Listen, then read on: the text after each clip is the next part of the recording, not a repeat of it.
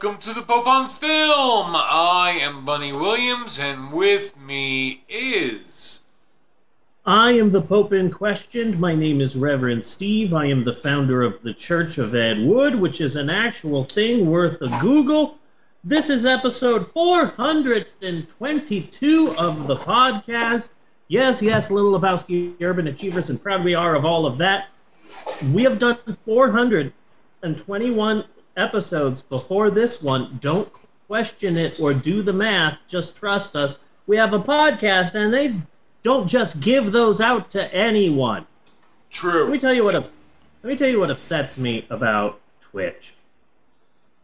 I don't know too much about Twitch, but I uh, sometimes Twitch with my wife, and I Twitch with you, and that's about the extent of my Twitching. I was thinking about getting one for story time, but I don't think there's a lot of kid storytellers on Twitch. I feel like I just get roasted. I'm just asking for it, you know? But what upsets me is that oftentimes what I've noticed is that I'll be in, on Twitch, twitching, and then I'll have it right here, and it'll say, oh, you have three people watching. Yeah. And I'll go, oh, okay. So then I'll click on the number, and it'll tell me the exact people that are watching. So you go, oh, you have just three people watching. Okay, let me click that number and see how many people, uh, see the, the names of the people, and Twitch will go, sure, here's a, here are the names of all of the seven people watching you right now. Yeah. And it's like, wait, what was the fucking number before now?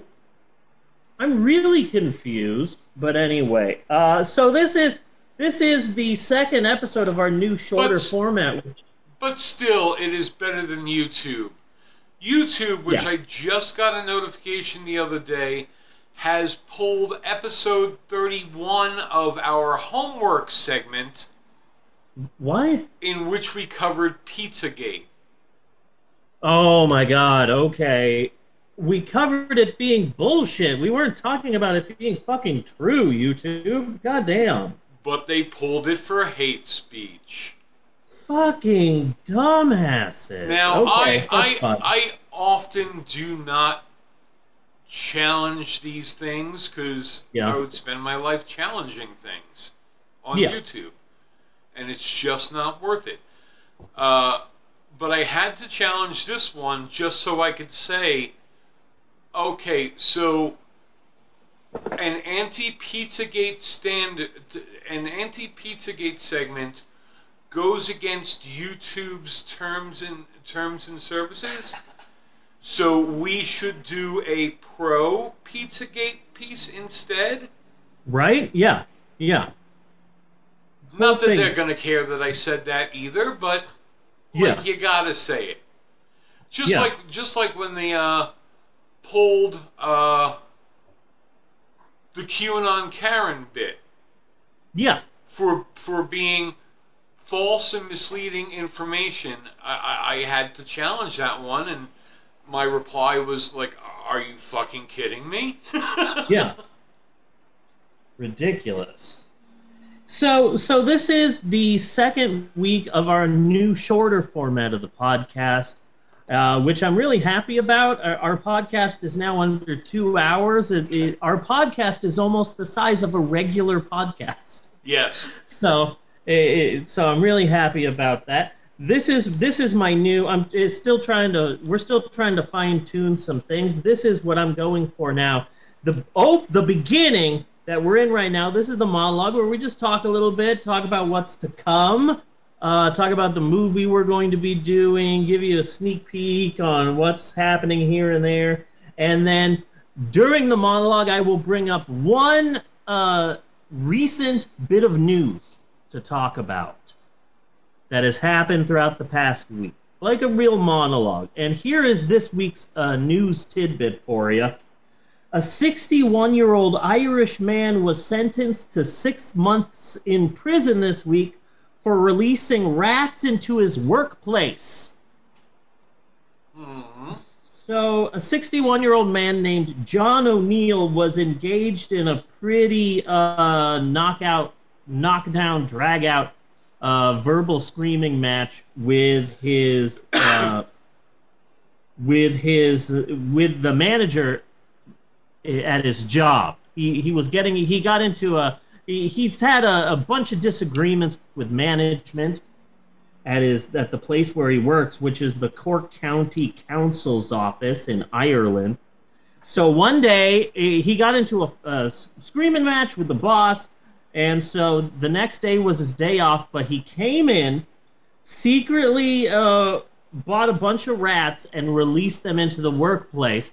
And then, uh, you know, on Monday, they come into work and there's just rat feces everywhere because there was a bunch of rats at work. So they went through the cameras. They found out that this sixty-one-year-old guy released rats. And now he's looking at six months in jail. And I have a lot of things to say about this crazy story of a sixty-one-year-old man releasing rats at his workplace. Why would you do this? Who would think of this? Who would be crazy enough to do this? Also, where can I buy them in Oklahoma, and do they eat through books? Oh, they sure as shit do eat through books. Okay, good. Good. The question uh, is, number... where did he get all those rats on yeah, what, I would, what I would hope to be short notice? Yeah. So... So, yeah, I got a lot of questions. What kind of rats did you use? What kind of rats are best for destroying a major book chain? I'm not saying I'm going to do this. I'm just saying, here's an idea for you.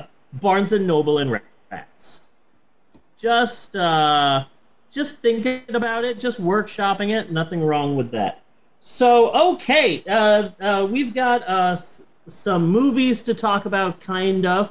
I think I might turn a bit of Steve Stubbs of the Week over to you, Bunny. Yeah. Yeah. And, uh... uh if you went and saw a certain movie, you might have to. it, we, we, well, we'll talk about that. And uh, this week's movie... Oh, man, it's got everything. It's the third El Santo movie we've seen. I thought we only saw one before this, but no, we've seen two before this, so this is our third El Santo movie. I'm, I'm yeah, excited I thought, about that. I thought we saw the, the vampire one as well. Ah, there's I know two we vampire saw ones. Yeah, there's two vampire ones. I think and this was really... just the vampiros, the vampire women. Well, then there might be three vampire ones. There's vampire women, there's this one, and there's one that's just El Santo versus Dracula and the Wolfman. Yeah. And that's from the seventies. This is El Santo versus the Monsters, but the vampire in this one is Dracula. I fucking Dracula. love this movie. It, By the way, I cannot contain it. I fucking love this movie. It's great. It's really wonderful. I really dig it. And I've got a surprising amount of behind-the-scenes stuff about this movie. So I'm excited to get to that. So yeah, let's let's move on then. Cut on the monologue. Let's move on to our next thing. Ow, that, that hurt. Oh, hold on. That's better. Buddy! Yes! So I have the A M C A-list. And what that is, is a monthly subscription service wherein for nineteen ninety-five a month, I get three free movie tickets a week. And from December twenty eighteen to March twenty twenty, I saw one hundred seventy-seven showings in a sixty-six week period of time. Then the pandemic screwed all of that up for me, but now theaters are open and I'm trying to watch new movies again. So now it's time once again for some more... Uh, drop in the microphone, not cool. Uh, up-to-date movie reviews. Really need to do the hand-slapping part there. Otherwise, what's this segment for? Uh, with Steve Stubbs of the Week! Da-da-da-da. So, thank you. That was really good.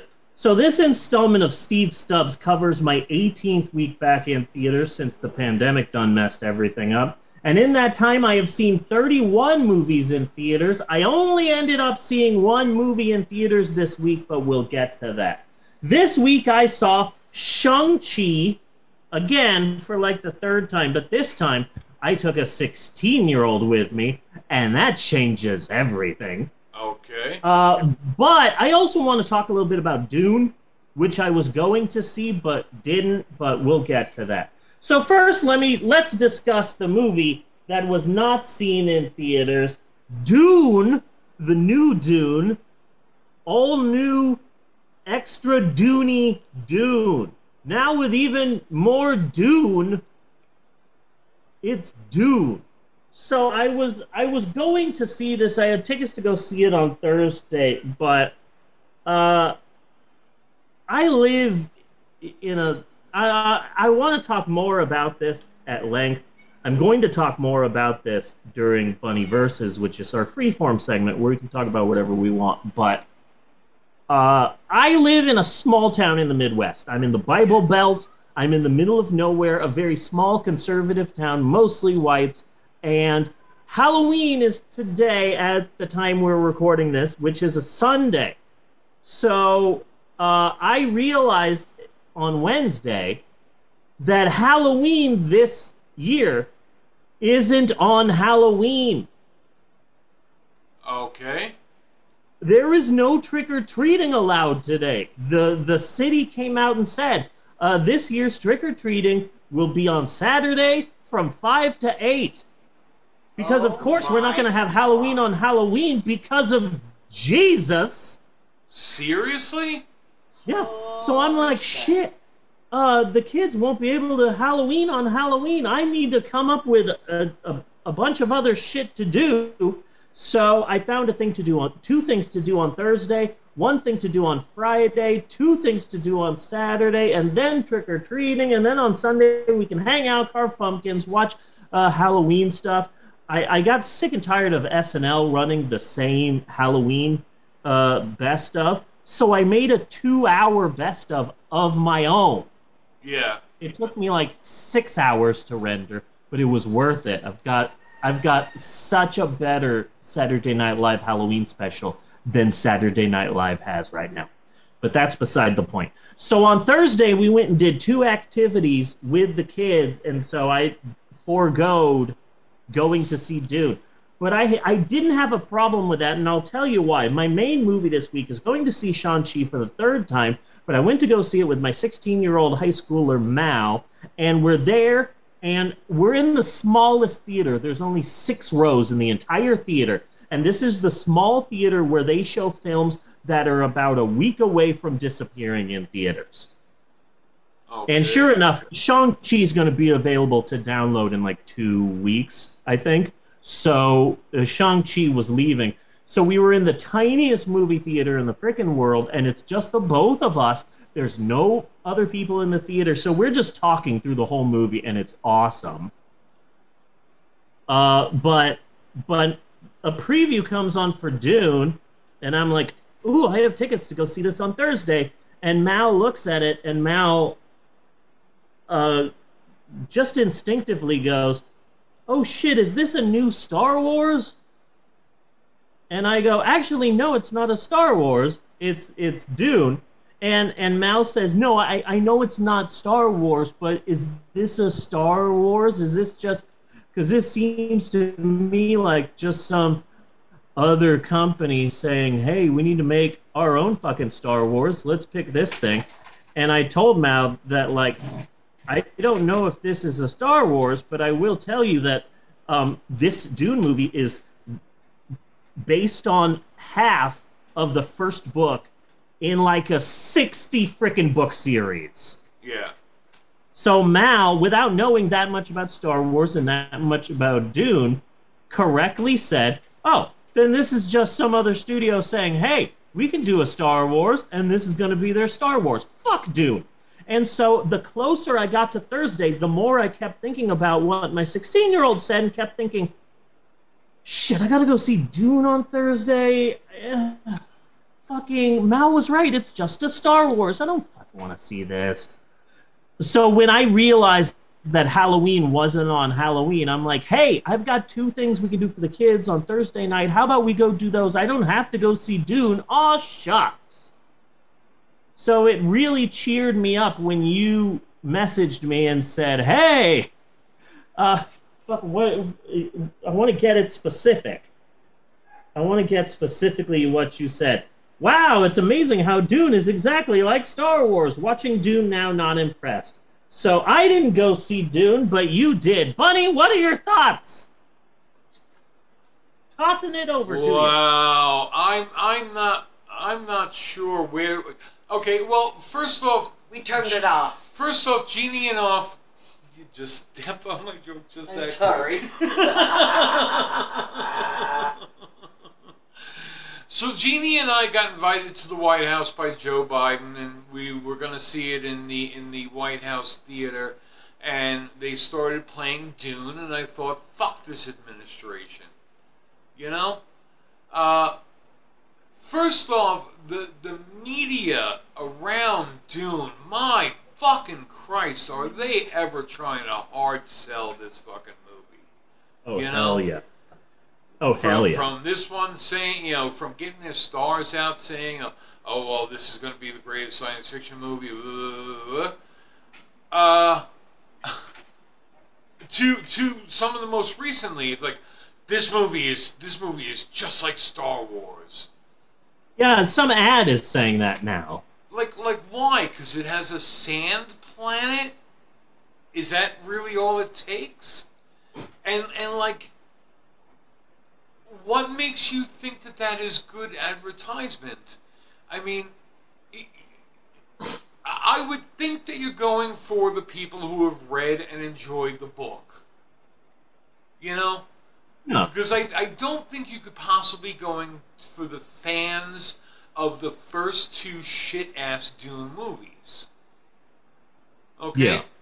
So telling somebody who read and loves the book Dune that it's just like Star Wars. That's going to turn off the people that are Dune fans. And there's some hardcore fans of that book. Of course there's going to be. There's like three hundred books in the goddamn series. Yeah. It's, it's like, I... I yeah. So I don't know what you're going for with this.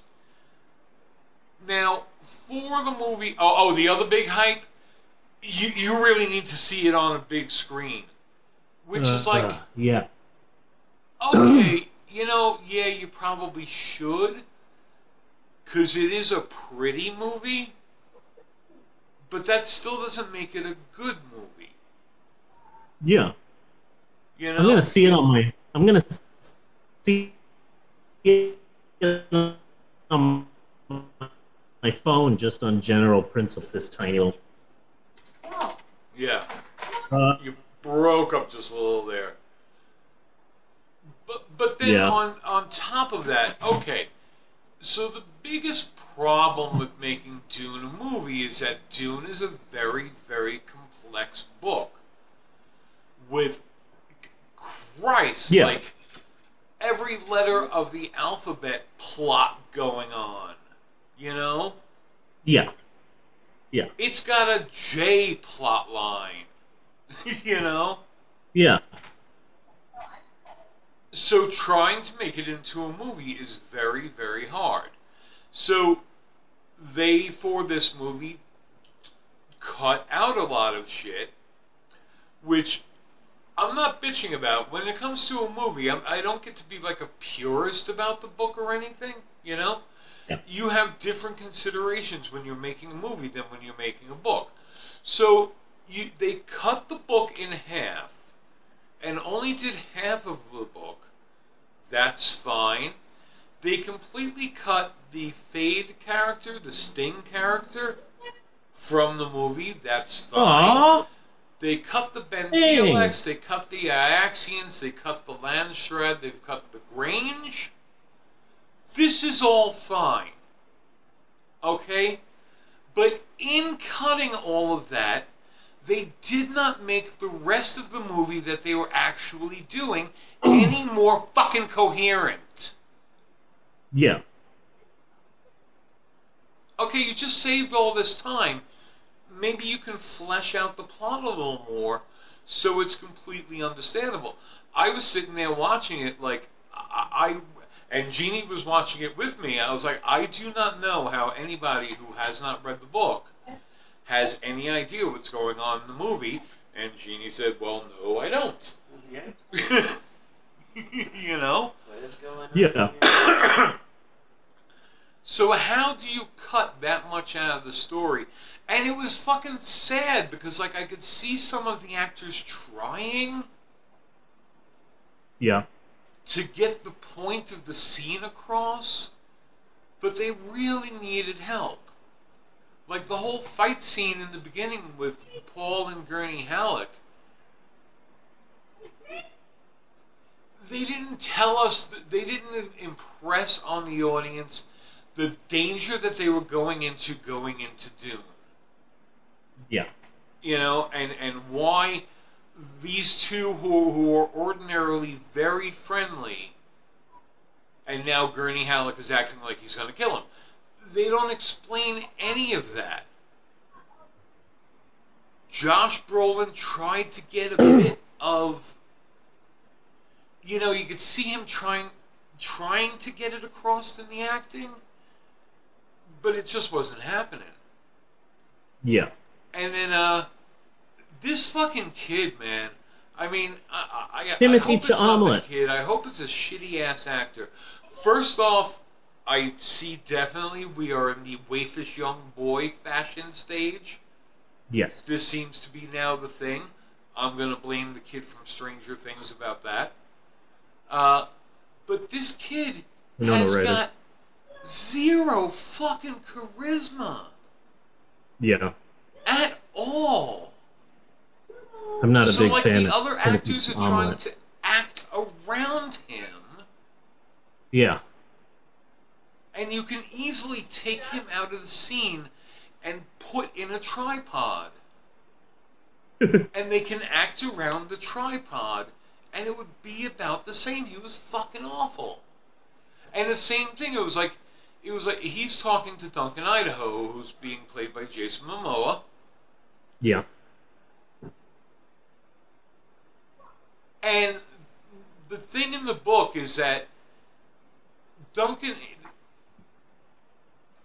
Duncan Idaho was basically Paul's best friend. He was kind of like an older brother that Paul didn't have. You know, they yeah. had a very close personal relationship, whereas all of Paul's other relationships are kind of political. You know? Yeah. And, and, and then, on a second level, narratively, Duncan Idaho was another uh, another part of Paul. And is the part of Paul that lived yeah. out in the other books. But that's besides the point. Like nothing. Like I'm, and again, the same thing. I'm seeing Jason Momoa try to play this kind of more big brother character, but like he's getting no help from the fucking kid, and it's just not coming off. Yeah. So they have a conversation, and you're not damn sure what they have about it, and they stand around so a lot not a big fan. And show you pretty scenery, as opposed to telling you what's going on in the story. Yeah. So no, not a fan. And I'm gonna be then I'm then I'm gonna be completely lost because I, I haven't I haven't read any of those goddamn three trillion books. I was gonna Halloween it, so I was going to watch the original Dune, then watch that documentary about what Jodorowsky's Dune was going to be, and then I found this guy on YouTube that chronicled the convoluted history, the timeline of the Dune book series, and I was going to watch that, and then I was going to go watch the new Dune, but eventually it's just a, you know, my small ass town isn't doing Halloween on Halloween because of Jesus, so I, I needed to sacrifice Dune in order to go out with my kids, and I was fine with that, and I'm not that excited about going to see go, going to see Dune again, you know? No. Not excited about that opportunity. I already have my movies lined up for next week, and it, one of them is not due. So, so there you go.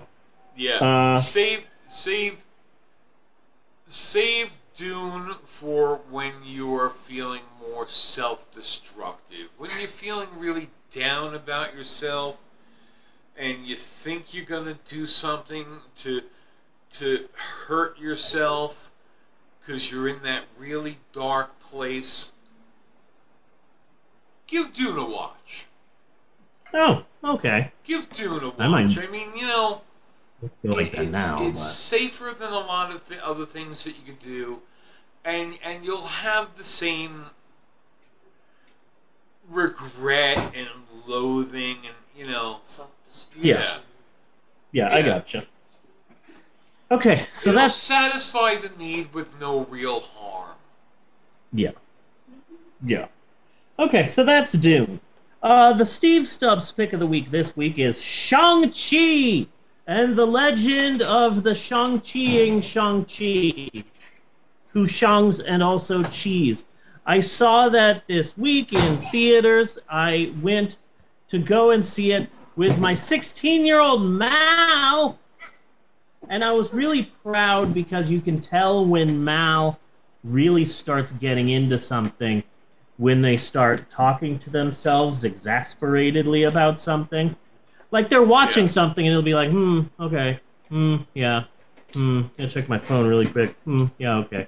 But you know when Mal's getting into something when, when they're watching something and they go, okay, okay, okay, okay, fucking okay. Oh, you mean to tell me, why didn't you just fucking, okay, fine, fine, fine. And so we, we're sitting there and we're watching Shang-Chi, and then like a half hour into it, they're just like, oh my God, his dad is a fucking asshole. Okay, talk about talk about family trauma, shit. And it's like, ooh, this is it. They've gotten into it now. Hooray! It worked. The film took.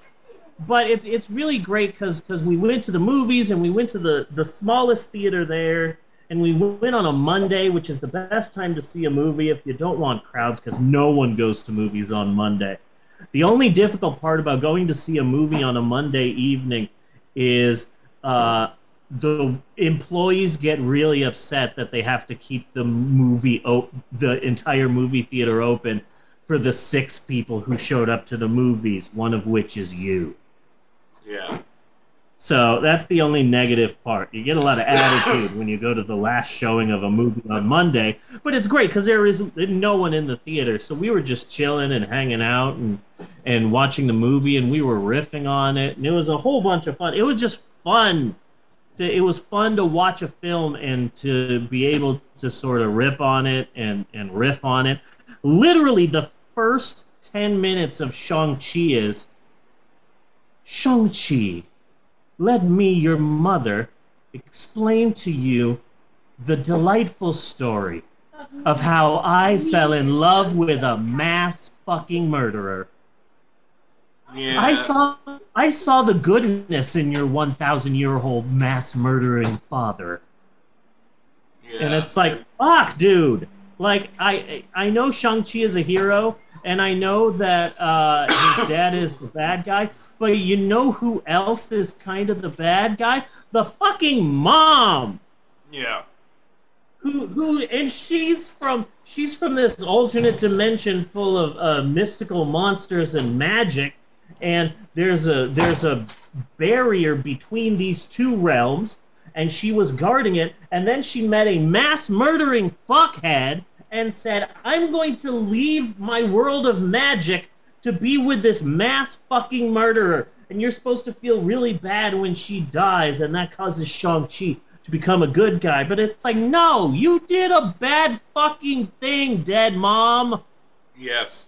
Why the fuck did you give up your realm of your world of magic and wonder and dragons to be with a literal one thousand year old man that has killed millions of fucking people? The fuck is wrong with you? This is not covered in the film. The the hero's dead mom is a bad guy too, the way that I yeah. see it. But anyway, I'm really excited for Shang-Chi to come out, uh, you know, where you can see it at your home. I want more people to see it because Infinity War was this serious film. Yeah. And, and it was serious, and it was dour, and it featured our heroes losing. And that led up to Avengers Endgame, which was this big, massive, epic, like, life-changing event. The event movie of the decade, of the yeah. century. Everyone needs to see Endgame. And then after that was Black Widow. Okay, this should have come out ten years ago, but fucking fine. And then Shang-Chi finally feels like, okay, this is what Marvel movies used to be like in the before times, in the long, long ago, where this is just dumb, stupid fun, and I like it, and I like the characters, and I like the world that they're building, and there are funny parts, and there's good action sequences, and it's just fucking fun again. It just seems as if, you know... It, like Shang-Chi, hey, this is what Marvel movies used to be. Dumb and fun, and you could go see them and have a blast. I don't think that's Eternals. No. Shang-Chi is like, oh, this is how it felt like to go see Avengers for the first time. Or fucking Civil War. Or Ant-Man. You know, just, just oh, dumb fun. Thor Ragnarok. Yeah, Thor Ragnarok. This, this is this is how it feels. You know, this is funny and stupid, and I love it. And there's action sequences, and you wonder, oh, why is this happening? But then you're like, no, it doesn't matter. This is just a this is just a fun uh, Marvel movie. But I I'm just really worried that it's in between two really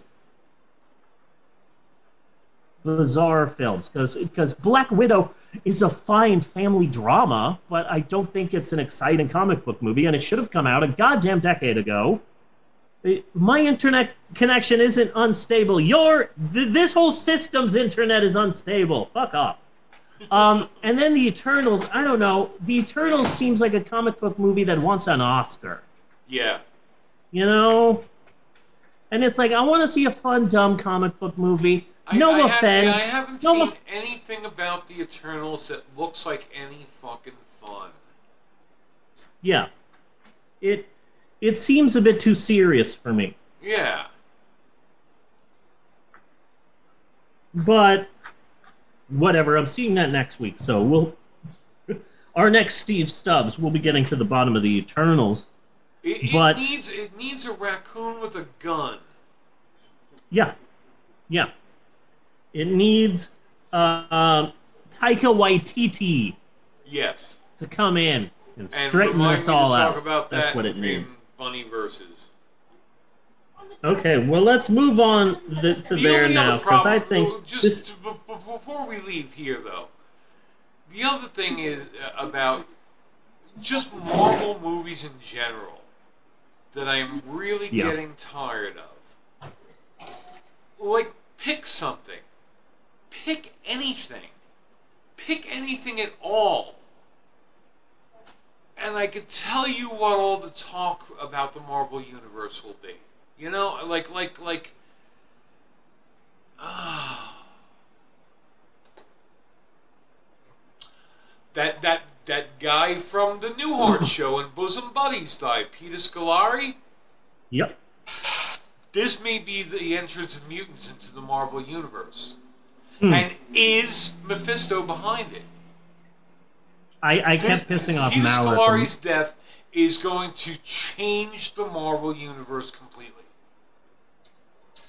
I kept pissing off Mal at the movies because you can kind of sort of see Mephisto being the bad guy in Shang-Chi. Yeah. Uh, and I still think that it might it might be hinting at Shang-Chi at, at Mephisto being it, it, it, it probably isn't, because everyone's seeing Mephisto everywhere in the goddamn M C U, but you can look at Shang-Chi and say, hey, I think the bad guy in it might be Mephisto. It, it is all I'm saying. It yeah. probably isn't, but throughout the entire film I'm just like, hey, so the bad guy's being whispered to by some sort of uh, presence. You know what that presence could be? Mephisto to M C U confirmed. You know, whatever happens, and it's like, oh, we are the guardians of the barrier between this world and the dark world. oh, Mal, I wonder who is uh, in charge of the Dark World, Mephisto to M C U confirmed. Just every every time, and not, they not started even, getting really pissed off. Not even every movie. At this point, it is every offering of Marvel. It is yes. every episode of What If. Every everything. It is every. It, it, uh, you're even hearing talks about it with Hawkeye. Where, yeah. And and it's the same shit. Is this going to be the entrance of mutants into the Marvel Universe? Alternately, is this going to be the entrance of the Fantastic Four into the Marvel Universe? Is Mephisto yeah, everyone, alive? and and this is going to completely change the Marvel Universe. Yeah, uh, but I gotta say, uh, I still think that there's a possibility that Mephisto might have been uh, responsible for evering that happened in Shang-Chi and okay, the Shang-Chi of the Shang-Chi. That's a different but, matter because I have not heard you say that about every fucking thing else. I know, I know, You've I know. You picked one thing and you're saying, okay, maybe this one. But it's still, I think maybe this one, Shang-Chi. But anyway, I'm just saying, it might happen. Anyway, that's it for Steve Stubbs this week. Next week, I'm going to see Edgar Wright's new film, Last Night in Soho, as well as the Eternals, maybe a third one if I can squeeze it in, who knows. But join us next week for some more up-to-date movie reviews with Steve Stubbs of the Week. And cut on that.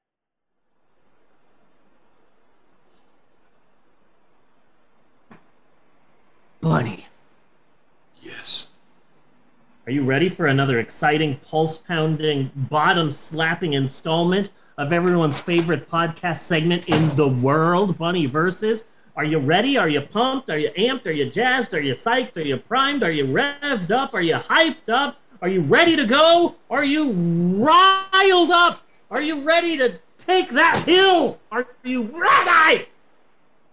Might as well, since I'm sitting here anyway. Okay. Well, without any further ado, it's time once again for Bunny Versus, and now here is your host, Bunny Williams. Take it away, Bunny! I've said it before, and I, I, I will say it again. What We Do in Shadows is just the fucking shadows. genius. The Shadows. What We Do in the Shadows. Uh, the T V show, the movie, or both? All of it. Every I started with, fucking bit of it. I started recently getting into Wellington Paranormal, which is really good. Isn't that, isn't that only in New Zealand, though?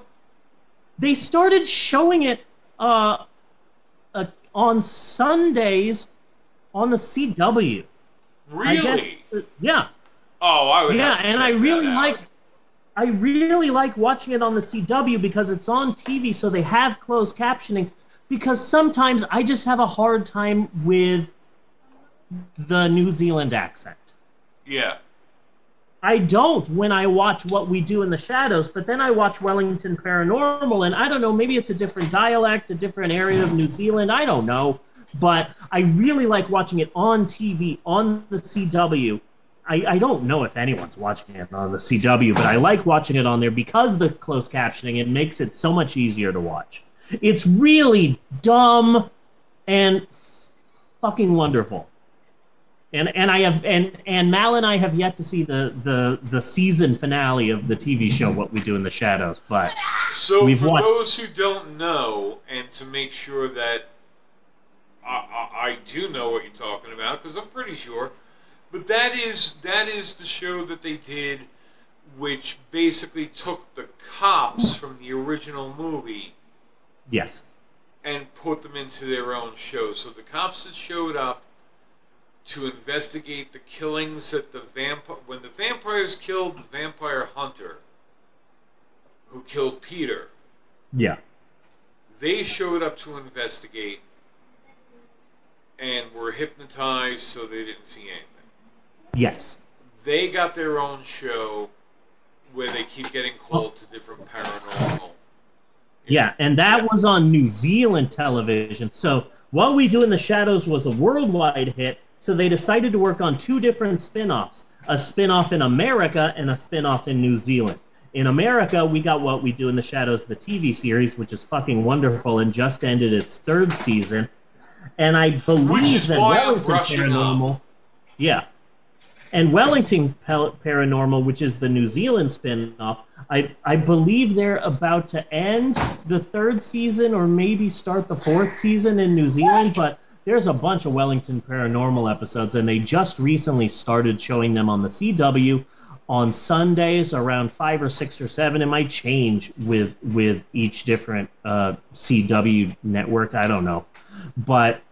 And now, from what I, if I remember correctly, the next spinoff will be a spinoff just of the werewolves, not swearwolves, from the movie.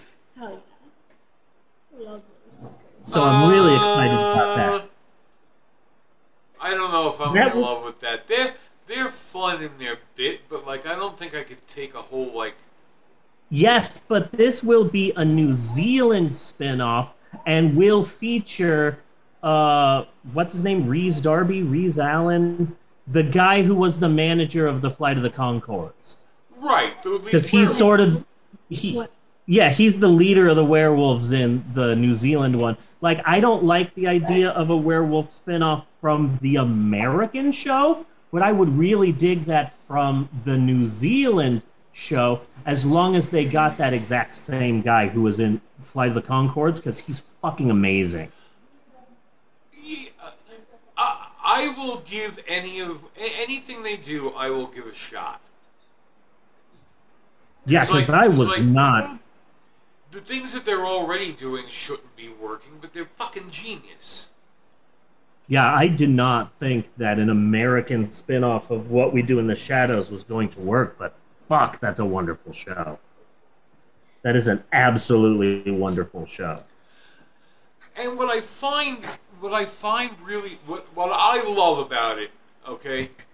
Now, first, if I had to put what, what we do in the shadows into a category, into a group, I think it would be fair to put it in the same group of Addams Family and the Monsters. What do you think? The T V show? Yeah.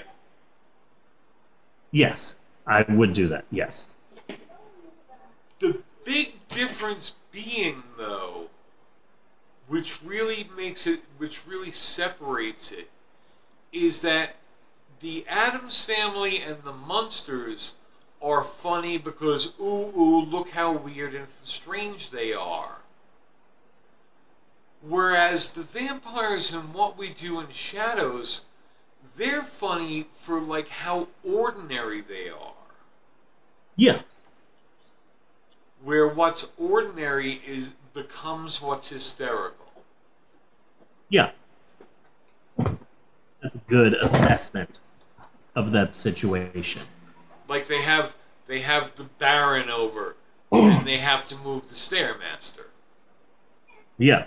You know? Creepy paper. Yeah. Yeah.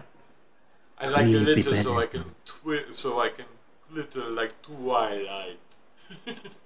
And I just love the idea of of of a familiar being a Latino who wants to become a vampire because of how obsessed he was with Antonio Banderas in Interview with a Vampire. I fucking love that. Yeah.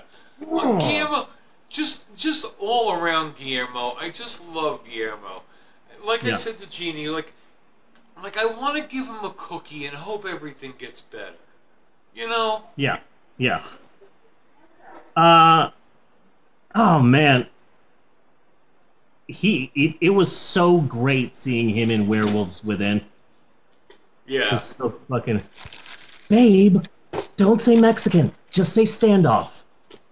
fucking love, fucking love him in that movie. Oh, I am all about Jackie Daytona. Oh, best Jackie episode Daytona. Of a T V show ever. I hope, I hope Jack, I hope, I hope, uh, I, I hope the girl comes back, who was the bartender who worked for Jackie Daytona. Yeah. I hope eventually she comes back. I would like that. That, like, she fell in love with Jackie Daytona and she wants to make it work. I don't care if he's a vampire. And goes hunting for him so that they can be together. I would like to see that. That'd be yeah. great. You know? The Jackie Daytona callback. That would be wonderful.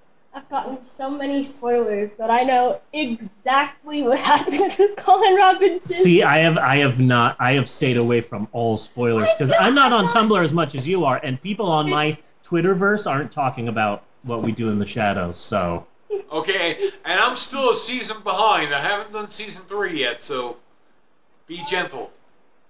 Yeah, there's some great things happening in season three. There's more of a there's more of a reoccurring plot throughout all of season three, you know, like so. So that's good. There's there's a plot that that kind of goes throughout the entire season that you don't really realize is even there until near the end of the season. It's it's really good. It's really good. They're not doing like a, a sort uh, of butterfly thing. Okay. I'm just gonna okay. say that. Okay. Okay. Keep it keep it clean. Keep it clean. Don't want any What We Do in the Shadows spoilers. But I love that movie, and I love the T V shows, the American version, the, the New Zealand version. I'm really excited that they're sort of creating a What We Do in the Shadows verse, and I am all for that. And the fact that Jackie Daytona was in Garth Marenghi's Dark Place, oh my God. If you haven't seen Garth Marenghi's Dark Place, it's all of the episodes are on YouTube for free. Go and see that shit. Oh, man, that's fucking hilarious. They sort of nail a Stephen King-esque sort of person. You know? They sort yeah. of nail like a Stephen King, not a Stephen King, but maybe a Dean Koontz type person. Yeah. But anyway, Bunny. I, I love What We Do in Shadows, like every much as as every bit as much as I fucking hate YouTube. Yeah. Nice transition there, huh? Did you see that? Yeah, that is a good that? transition. Yeah. Yeah. So yeah, uh, uh, uh, I'm doing pretty good. Uh, our gazebo got trashed. Yeah. Uh, the beginning of the, this week, we had a uh, wind advisory. The weather got insane. It it, the, it wasn't the weather; it was just the wind. For for about two days, we had uh, fifty-five mile per hour winds in Oklahoma. The uh, Oklahoma, where the wind is fucking screaming down the plain. And the raging wheat, it would smell sweet, but it doesn't because it got blown away by the fifty-five mile per hour winds. The I, wind... I'm, I'm still finding myself stuck at. You had a gazebo?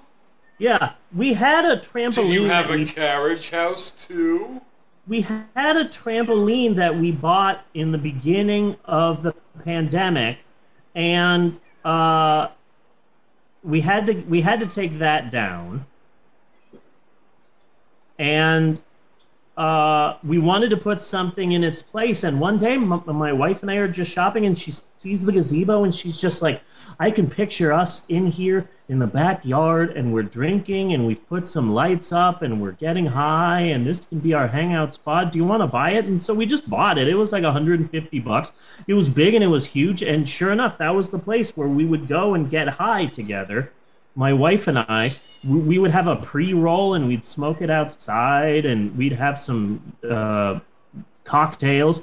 It was a nice place for for uh, for when I'm a woman and I'm all dressed up, and I yeah. want to get drunk and hang out with my wife, and so she dresses up too, and we'd go to the gazebo and be one or two in the morning, and we'd be drinking and getting high in there, and it was our cool hangout spot, and it, we even tied it down.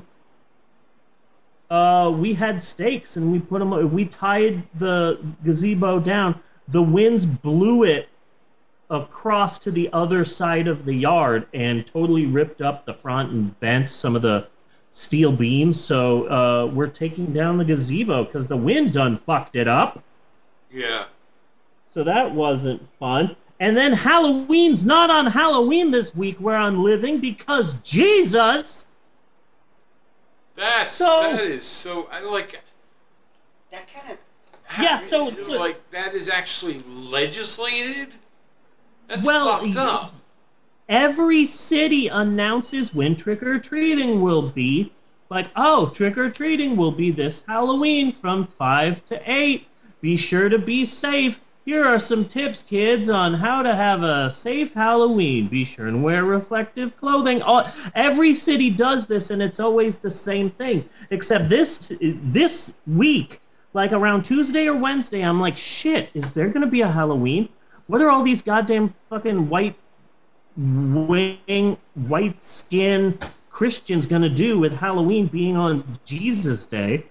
Because it's interesting, I used to go to the movies on Mondays and Wednesdays, and when I would drive to the theater on Wednesdays, there'd be no traffic I, at all driving to the theater at like a seven o'clock on a Wednesday, because most of the town is at some sort of a Wednesday fucking church thing. And it's the same thing sometimes on Sundays, where like you'll be driving around on Sunday, and it's like, why is there no one on the road? Oh shit, it's a seven a m on a Sunday, everyone's at fucking church. Okay. Yes. And then around uh, from noon to two o'clock, basically it's a riot at every Cracker Barrel, as all of the church people go and get a lunch. So fucking the city announced that, like, yes, trick-or-treating will be happening this Saturday from five to eight. And I'm like, there you go. Okay. So Halloween's not on Halloween this year in our small-ass fucking city. So I came up with, so I'm like, shit. The kids are going to be so disappointed that they won't be able to Halloween on Halloween. I need to come up with activities. So on Thursday, uh, there was trick-or-treating at the high school. Every different club had a booth in front of their door, and they gave out candy and cookies and treats, and they had games, and that was from like five thirty to seven thirty. And so, uh, and then I saw a local casino. They were doing drive-through trick-or-treating from six to seven, and I'm like, this is what we do, honey. We get the kids, we put them in the costumes, you get off at five, we immediately go to the high school, we'll be there once their trick-or-treating starts, and we should be able to get out of there and then head to the casino and do the drive-through casino, and by the time we get home, they will have had two Halloween things. So that was our Thursday. We did that, and that was a whole bunch of fun. And then on Friday, one of the streets in town, MacArthur Street, they decided to have their first ever MacArthur Street trick-or-treat, where all of the different shops are down that street was doing trick-or-treating. And so I took the, I picked the kids up from school. I brought them home. We had a little snack. I put their Halloween costumes on, and I drove to MacArthur Street, and we walked all the way down the length of the street. They got free snow cones, they got free candy, they got some coupons, they got some toys. I got a, I got a, a lamp, like, like a flashlight, a super strong flashlight for emergencies. I got a free coffee. We got free uh, hot dogs. It was a whole bunch of fun and super exhausting.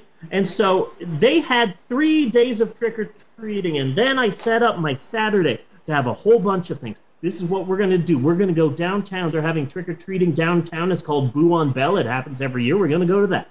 Uh, but before that, oh, yes, before that, the mall is doing trick-or-treating, so we'll go to the mall, and then we'll go to Boo on Bell, and then once we're done with that, it'll be five, which is time to trick-or-treat. So we'll go to the rich neighborhood where all the white people give the good candy, and we'll trick-or-treat there, and then that'll be like one, two, three, four, five, six different Halloweens before Halloween comes along.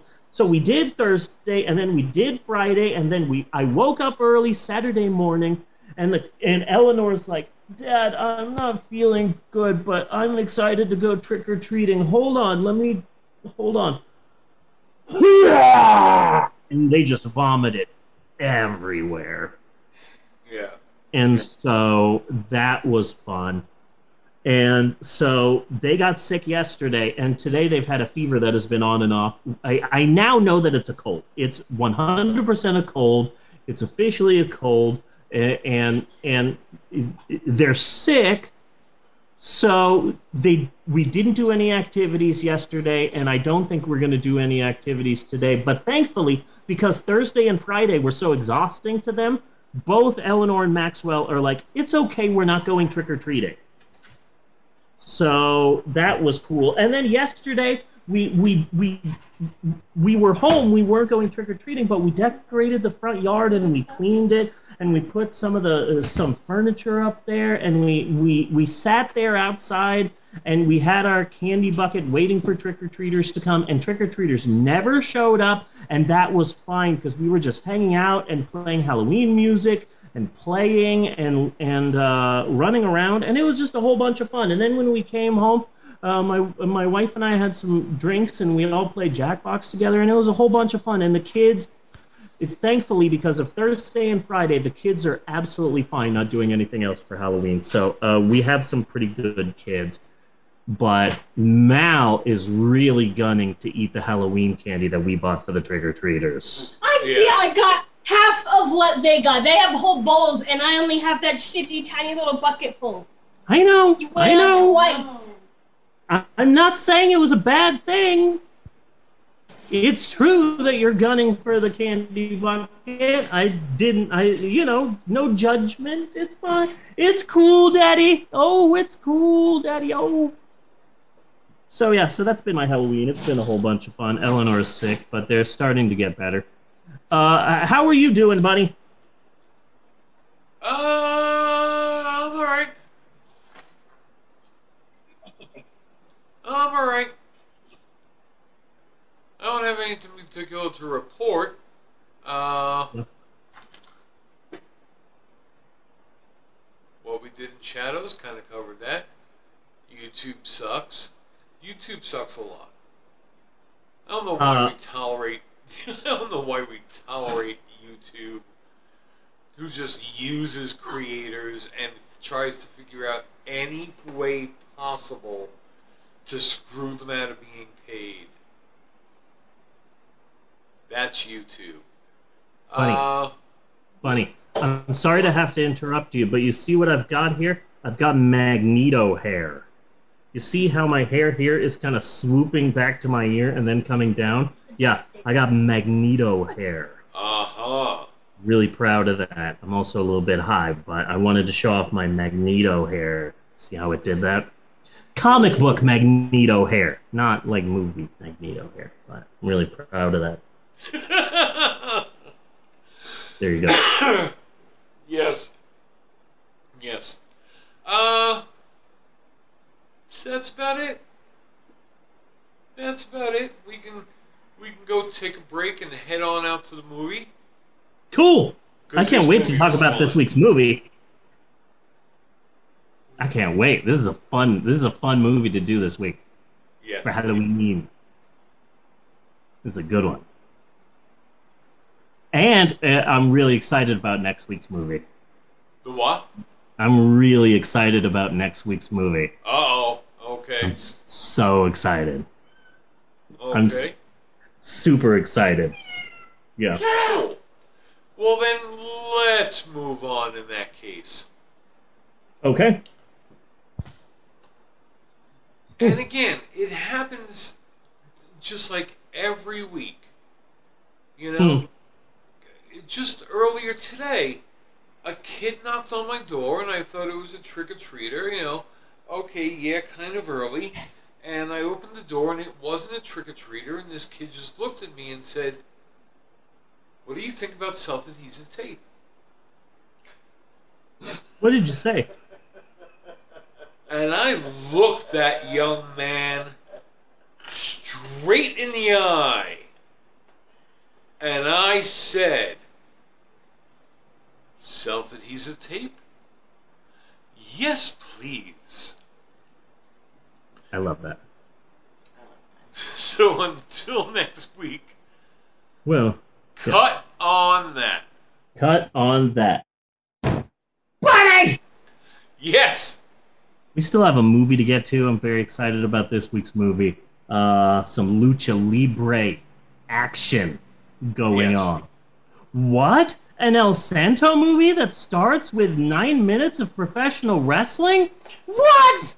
That's unheard of. Yes. So, uh, yeah, so we need to talk about this week's movie, Santo and Blue Demon versus the Monsters. But before we get to that, maybe we should take a break. Should we take a break? Should we take a break? Should we, we should take a break. I concur. We will be right back with more of the Pope on Film after this. Do do do do do do do do do do. Tonight show. Do do do do do do do do. Skitty pop a doo wow and break. And break.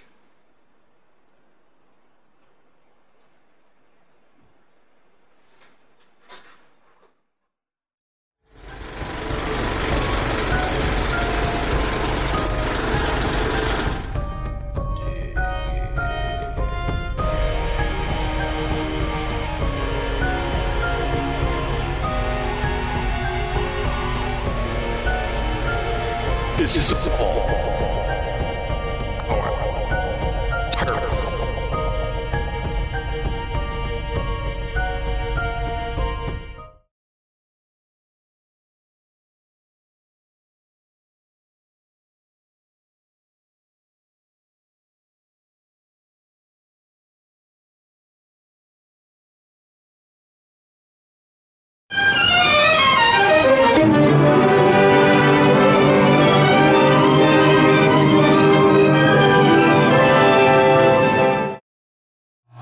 Look at this. Certified frustration-free packaging. Hmm. Not... Not frustrating. That's good. I guess I just pull here and, uh...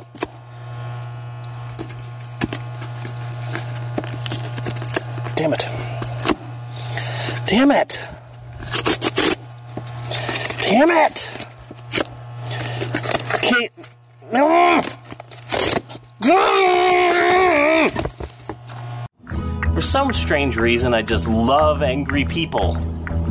This next one is called... This next one's a weird one. It's called Worst Commercials on T V. It's just a list of the commercials that this guy hates. You gotta know this guy's old. You gotta know this guy's old. Mass, mass mutual burial insurance. I'll tell you what's cheaper than insurance at a funeral. A credit card and cremation. I don't even know what that means. Cancer Treatment Centers of America. I'm so sick of seeing funeral and cancer commercials. It's like if they saturate your mind long enough, you'll eventually get cancer and die from the power of suggestion. To hell with them all. Vagina. Vi- vagina. Viagra and erectile dysfunction commercials. How the hell am I supposed to explain to a five-year-old what an erection is? Yeah, you won't explain to a five-year-old what an erection is, but you'll explain to a five-year-old that if you do something bad, then Satan's gonna drag you into hell, where you'll burn for eternity. Oh, but I can't tell you about the penis, because that's bad. Jackasses. Uh, Native American Indian commercials. Look, we all know that Indians were here first, and they generally don't cause any trouble. They are mostly just self-destructive to themselves through substance abuse. We don't really need to hear that gibberish language or shameless self-promotion. Even if it did help us win World War Two. That would be like us bragging about our European ancestors having descendants on the space shuttle. In fact, shameless self-promotion runs right up there with the A B C David Neal app. I'm so sick of that guy, I can puke. I, I, I don't understand that at all. This one really gets me. Saint Jude's Children's Hospital. It costs how many millions of dollars per day to keep the doors open? A dime to this organization. I want a complete list of every employee and what their salaries are. Something's wrong if it costs several million dollars a day to run. To run. That's the spinning into the spittoon because we're talking about the Midwest here. Speaking of cancer, I can understand the need to run an air traffic control radar at a busy airport. But do we really need to run five or six redundant weather radars continuously year-round? It's funny how the weather guys think they are saving lives, but in reality, they're probably killing thousands of old people each year. That's some serious... Uh... Alex Jones level conspiracy there. You get like a you get like a muffin basket for that.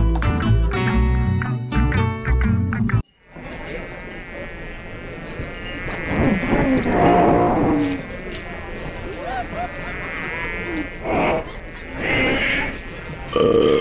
I love it. Uh. I love it. And now, baby infestation.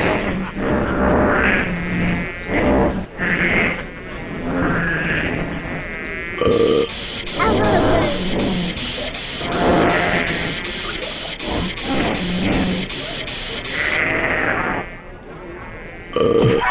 it. I. I love it. I. Republicans had cause to laugh today, and no, I'm not talking about Trumpcare.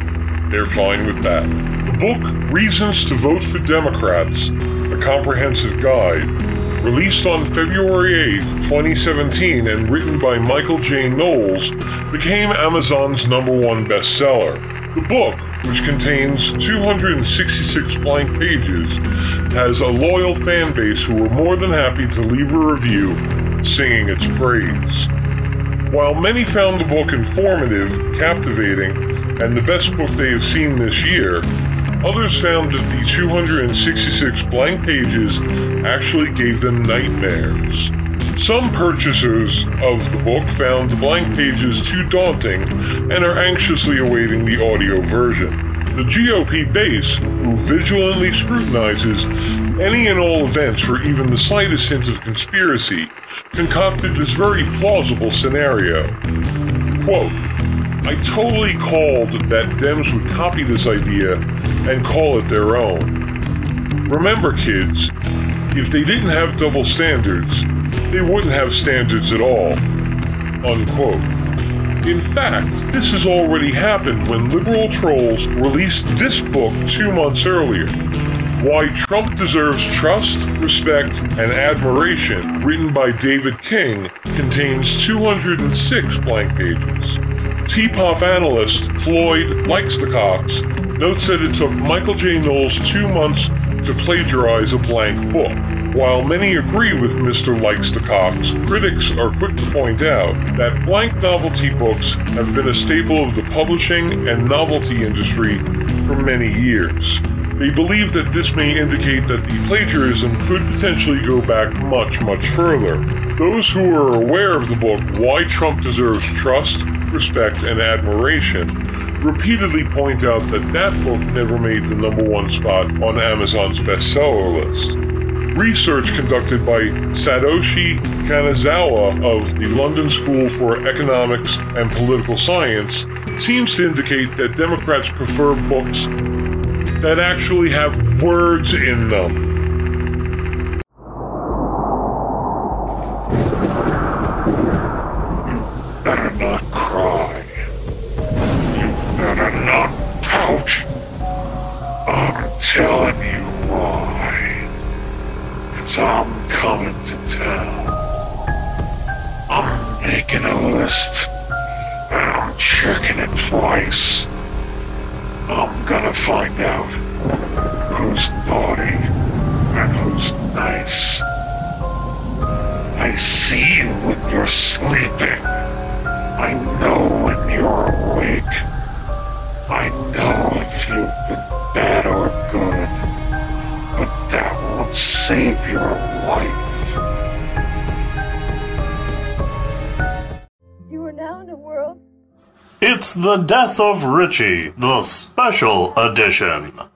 The Death of Richie is a nineteen seventy-seven made-for-T V movie And now, with the Death of Richie Special Edition, now out on Blu-ray and D V D, you can watch The Death of Richie as it was originally meant to be.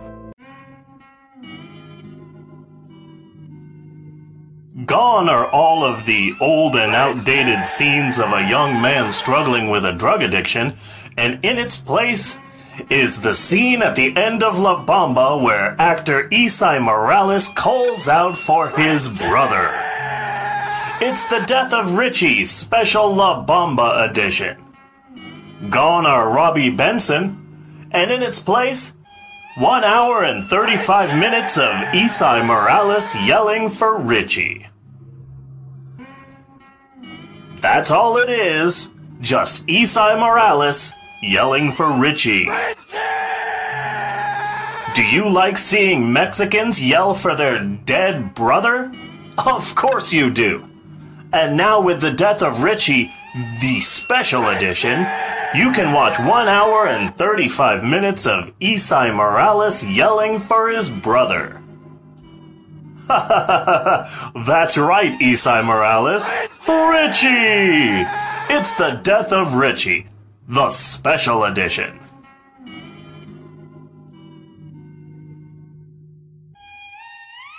Richie!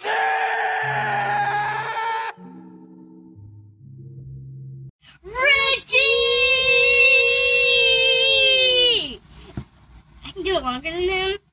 So Richie! Richie!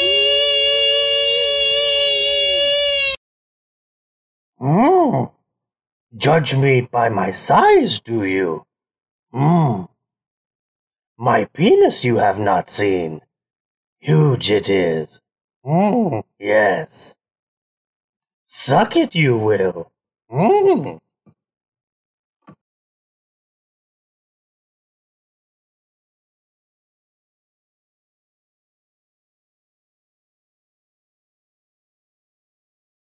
Okay. Sí. Lo del profesor Bruno Adler. Ese es un caso cerrado. El profesor está muerto y sepultado.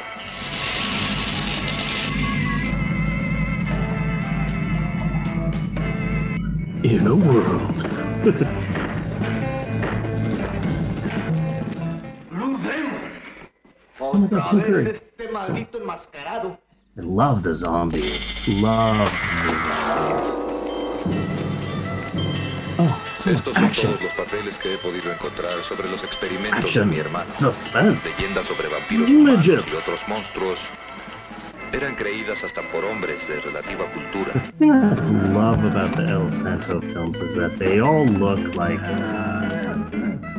They don't have the best bodies in the world. I guess that's the W W E's fault, because everyone needs to be like six foot six and full of muscles. These guys just look like your drunk uncle. Yeah. Yeah. Now that's two. Well, three if you consider my brother.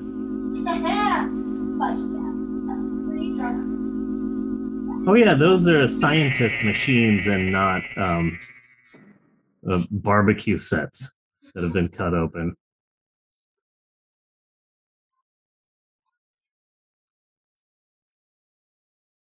Oh, great preview. Great preview. Good times.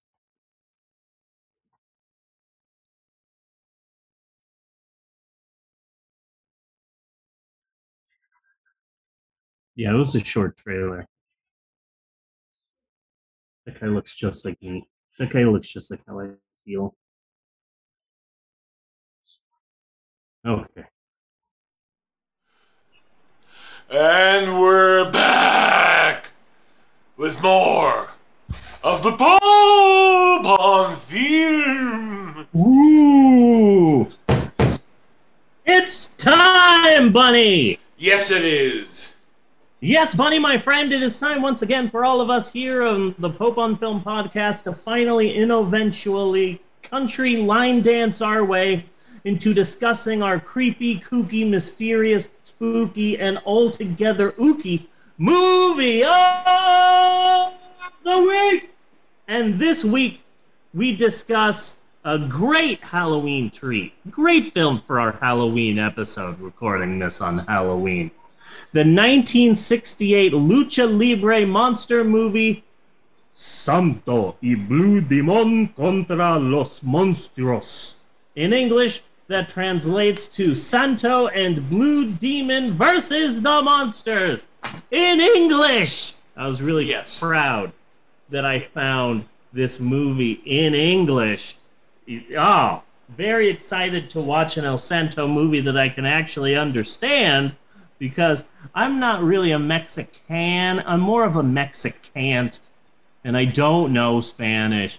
I, I, I, I remember the joy I felt when I realized that the episodes of um, Chespirito that are on uh, Netflix, you can put uh, closed captioning in English, so for the first time I could understand what this long-running uh, Spanish kid show actually was about. Uh, anyway, uh, the monsters in question: Frankenstein, the Mummy, the Wolfman, two vampires, and the rest.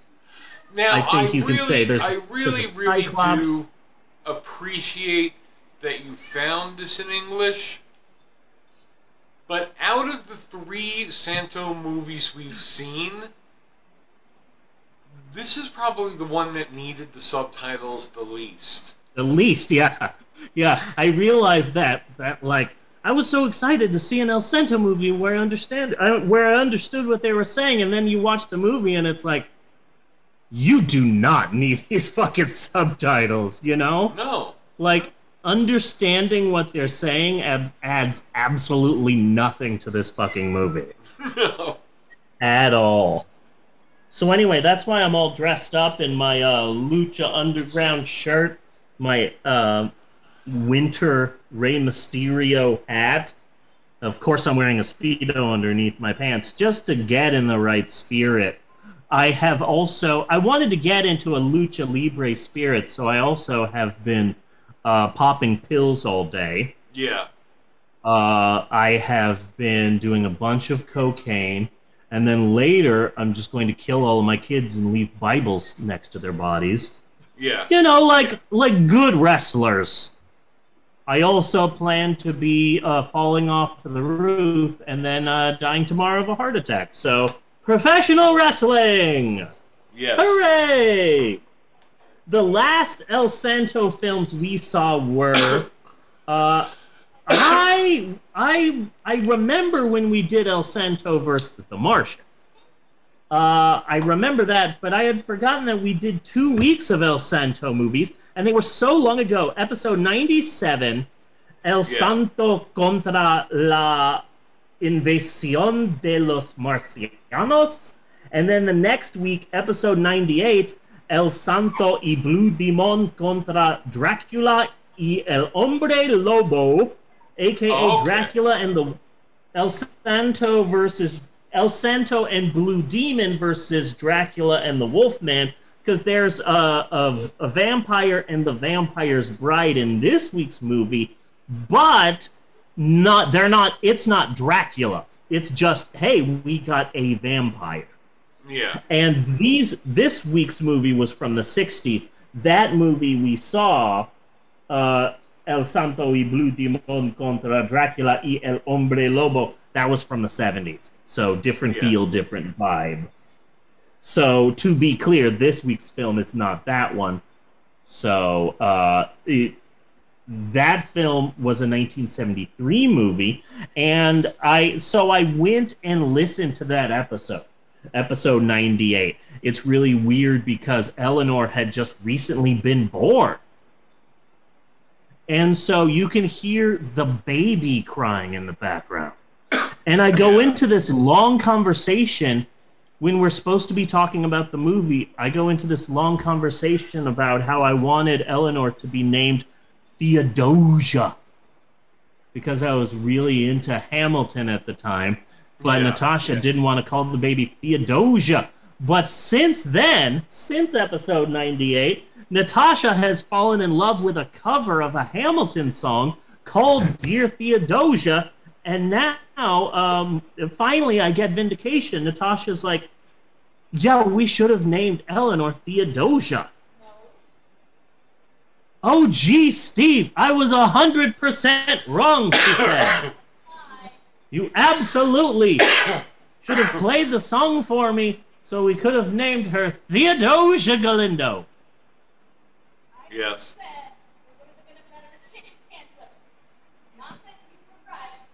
I don't know if they can hear you from outside, but my wife said that uh, and it, that I am wrong and that she didn't agree to it, but that if I had played her the song at that time, then maybe there would have been a better chance that we would have named Eleanor Theodosia. But it's a real trip in, of an episode to listen to. It's so long ago. In Eleanor's a parallel in, universe. Yeah, basically. So... yeah, fun fact, in El Santo y Blue Demon contra Dracula y el Hombre Lobo, the werewolf's name is Rufus Rex. Nice. Which I love. I love Rufus Rex. This week's movie is only one year away from uh, El Santo versus the Martians. And that's a big trip because they feel like they're from entirely different decades. Yeah. Because uh, El Santo and the Invasions of the Martians, that's black and white, and it's really cheesy. And this one's in color, and it's it's got a bit of a swinging sixties vibe. Sometimes it feels like they're playing like Scooby-Doo music, you know? Yeah. And, yeah, but apparently in between... El Santo and the Martians and El, El Santo versus the Monsters, uh, uh, shit went color. Yeah. And that's a big difference. So with the addition of color to the El Santo movies, you know, this is one of the first films that El Santo did in color, and that I feel that, it, at least in the beginning, that gives the film less of a, hey, I'm going to watch a shitty El Santo movie, and more of, I don't know, a big fight feel. But you know, do, you think, like, do you think that they made that decision based on having gotten the wrestling, the color wrestling stock footage? Possibly.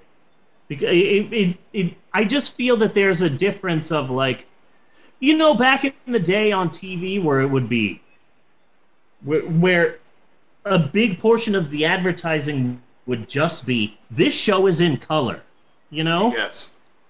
Like, that was an entire show from Walt Disney. The world is a carousel of color. Yeah. So, like, like a Cop Patrol cops in color.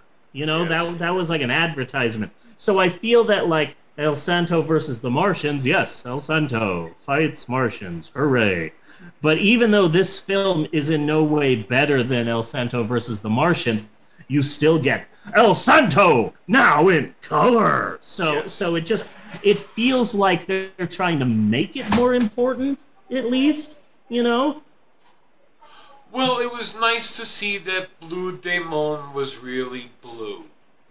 Yes, that was really good. There's one fucking fly that's trying to land on the screen, and I've been trying to shush it away. But now I realize that that would probably be a kick-ass looking effect. So I'm hoping well, that the well, fly just lands right here.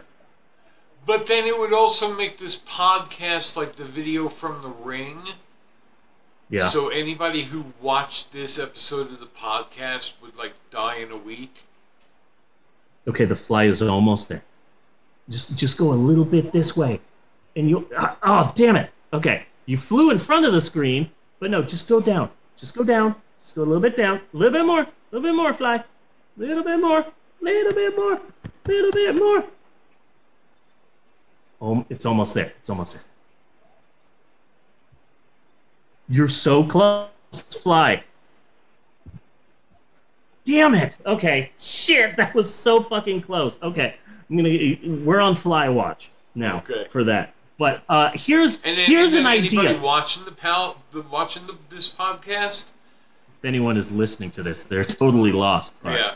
Ma yeah. Mal will crawl out of the screen and kill them.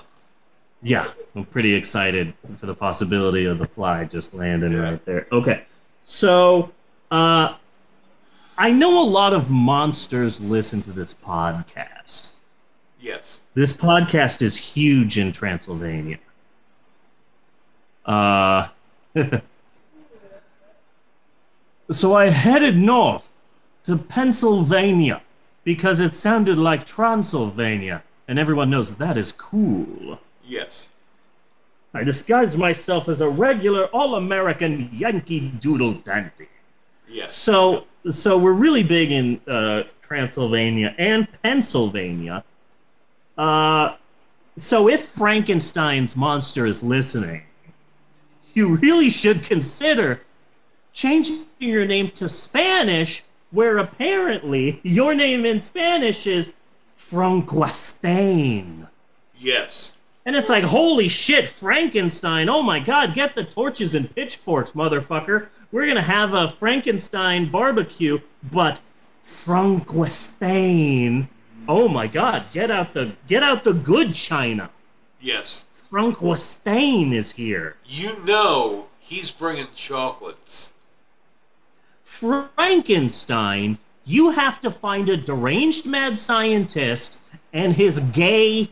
deranged mad scientist friend to create you a female. But if you're Frankenstein, you're drowning in pussy. Yeah. Just period. You know?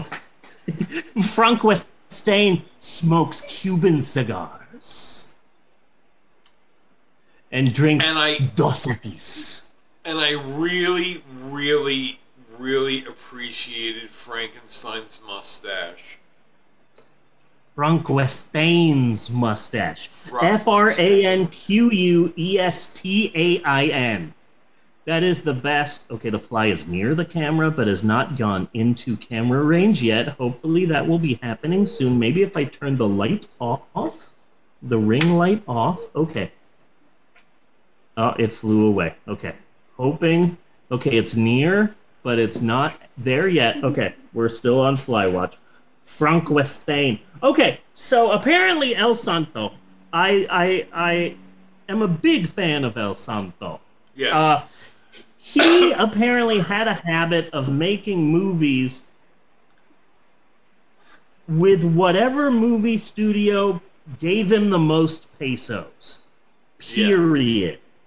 So um So this is one of the first films he's making with a new studio, and they sure they gave him a ton of money, but also, as I said in episode ninety-eight, which I listened to this morning, it's an El Santo movie, it's not Shakespeare, and apparently this film studio wasn't known for the best fucking movies.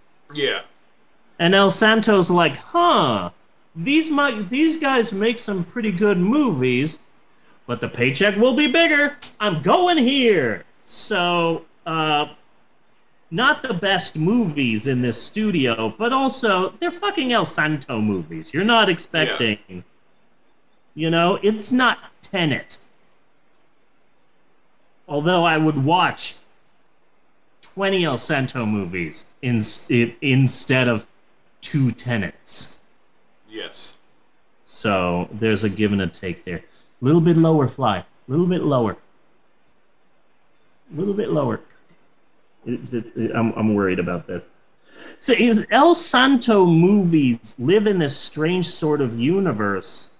It's weird because you go and see a movie, and gee, I wonder if it's going to be good. Gee, I wonder if it's going to be bad. And then you leave the film and you go, hey, that was really good. I liked that movie. Or you go, hey, that movie was horrible and I hated that movie. But none of that applies to an El Santo movie. Yes. They're all bad and they're all shit and they're all fucking wonderful. Yeah. And, and, and it's like, it's beyond criticism. In a way, you know? Yeah, because, like, like well, if you were going to criticize, it would be like, where do you fucking start? Yeah. But but you get to a point where you just have to be like, okay, this is live action H R Puffin stuff. H R Puffin stuff. He's your friend when things get rough. H R Puffin stuff. He can't do a little because he can't get enough. Well, I, I I lost it there, but that's it. It my kids know H R Puffin stuff now. Yeah. Because I have compiled, uh, it, because your kids should brush their teeth for at least two minutes, around two minutes. And so I've made a playlist of twenty-eight different YouTube videos that are about two minutes long. And I thought, hey, I can find some cartoon theme song, some kids show theme song that's two minutes. I can put it in here. No, they're all a goddamn minute long. But H R Puffin stuff has a long-ass theme song. Because it has to tell you the whole fucking story of fucking Puffinland, whatever the fuck. Yeah. So it's it, it's like a story. And it's like almost exactly two minutes long. And the kids hate brushing their teeth to it. But they will sing along if I start walking down the hall now going, H R Puffin stuff. And, and they'll know what I'm talking about. They know H R Puffin stuff now, and I'm really excited about that. Really excited. It's been a I... long road. Yeah, that was, that was a, no. the kid in that who was very popular at the time. Now, I, I had always heard that he had died shortly after having done H R Puffin stuff, which is why you never saw him again, you know? Yeah. Until I finally looked him up. And, like, yeah, he died, but in two thousand eight of alcohol poisoning. Damn, who would poison his alcohol? Yeah. Alcohol poisoning. Isn't that you've drank too much and you've died, but that some dastardly fiend has put yeah. iocane powder in my alcohol. I like that idea. Uh, hey, tonight I'll be pouring one out for my homie from H R Puffin Stuff and his magical flute. Yeah. I really like the the spot-on parody that they did on Mister Show with Bob and David. Yeah, it, and it, it it was the the world of Drugachusetts. Okay.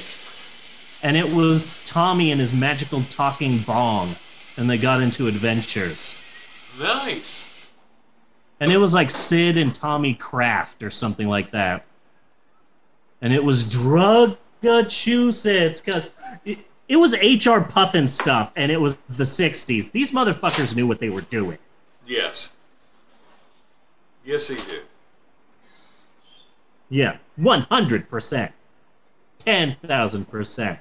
I also have a feeling that you could say the same thing for the banana splits. That shit was weird. Yes. Yes, it was. That shit was weird.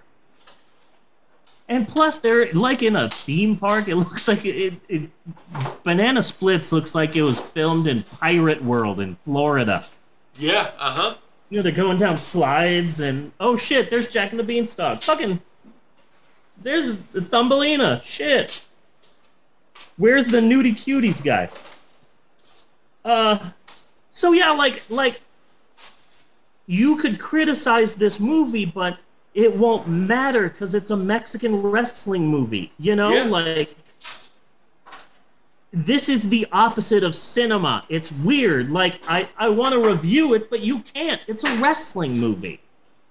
Yeah, I you mean, might as I mean well... look, okay, it's got a it's got a tiki idol with an oversized exposed brain that just stands there, and nobody fucking mentions it.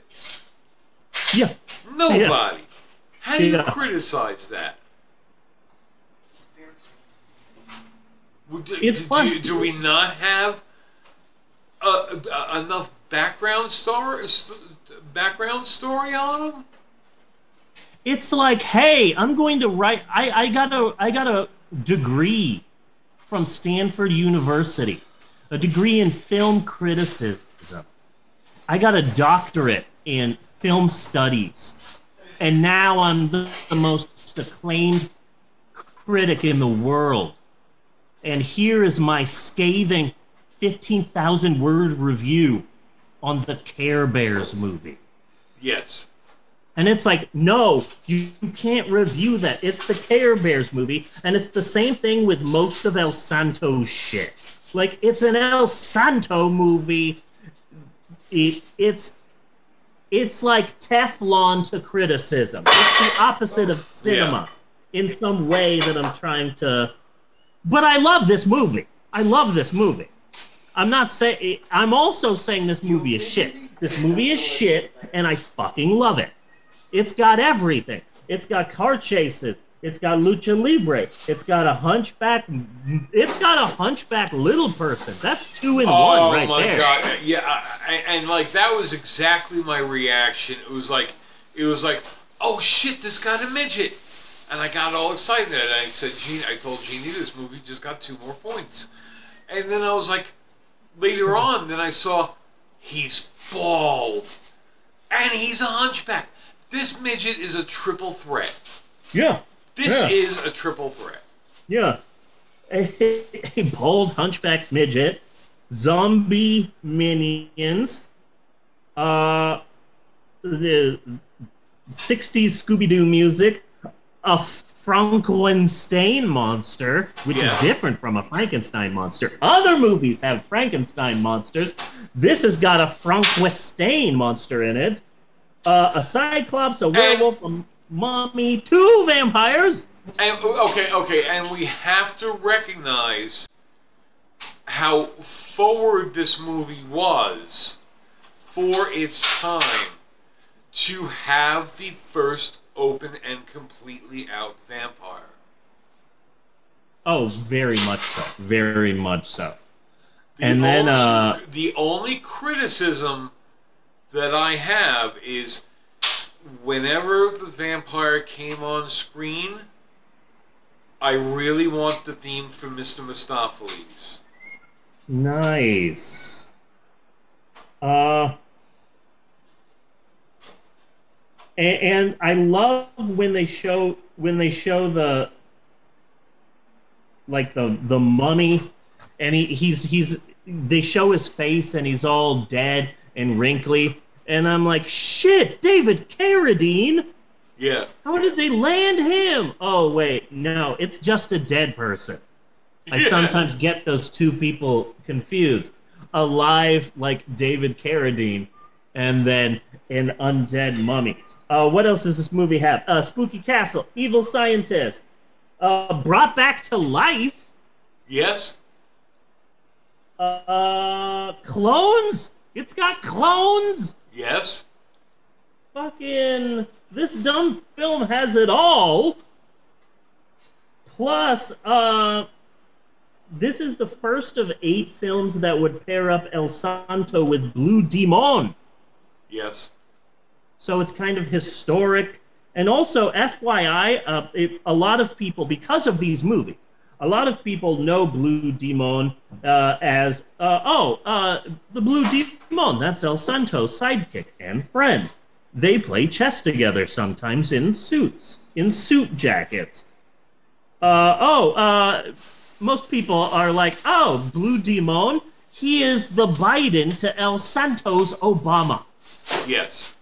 They are a team, but sometimes they're separate, but Obama comes first. But... Uh, Blue Demon was a star in his own right and had already starred in nine of his own movies before being in this one. And so the problem with the producers and all of that is, is that uh, Blue Demon did movies, and in those movies he's the hero. Yeah. But El Santo is doing these movies over here, and he's also the hero. So it's like, oh, it makes sense for Blue Demon and El Santo, who are both doing movies together, to who are both doing movies separately, to put them in a movie and have them be in the movie together. But the problem is they're both wrestlers. They both wrestle for the same promotion, and in that promotion, they are the most bitter of heated rivals. Yes. In the wrestling world, Blue Demon and El Santo are basically Stone Cold and The Rock. Yeah. Or Hulk Hogan and all black people. Yeah. Or uh, uh, uh, the Ultimate Warrior and uh, homosexuality. Yes. Chris Benoit and not murdering people. The the biggest of professional wrestling rivalries. So the makers of this film are like, shit, okay. So so they're in a bit of a bind. So they're making this movie, El Santo y Blue Demon contra, Dra uh, uh, contra los Monstros. Like, shit, okay.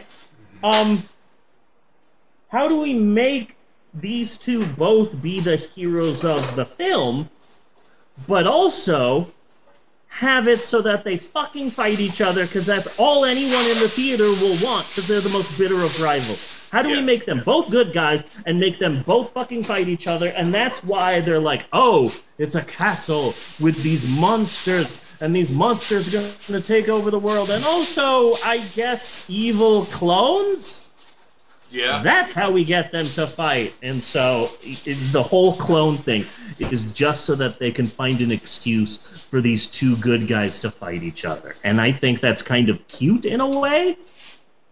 Well, it definitely looked kind of penciled in. I mean, it oh, was yeah, nice yeah. that our mad scientist guy just happened to have a body duplicator. You yeah. know, oh, yeah. but I also thought that it was really sloppy to just, like, leave Blue Demon in the body duplicator. Yeah. Yeah. Yeah. You just fucking he, left him there. It's a they fucking castle. You got a dungeon somewhere? Blue Demon out, and then they just fucking left him in the body duplicator. Yeah. The, the part that worried me is that I'm worried that El Santo is going to hurt his hands. Like, dude, buddy, I know you're the world's greatest wrestler, but you're supposed to hammer in the stakes. Yes. Not hand in the snakes. Yes. He's there. I've got this big stake. And now, poof, poof, poof. Dude, get a fucking mallet. Get a hammer. Like, don't and, use your hand.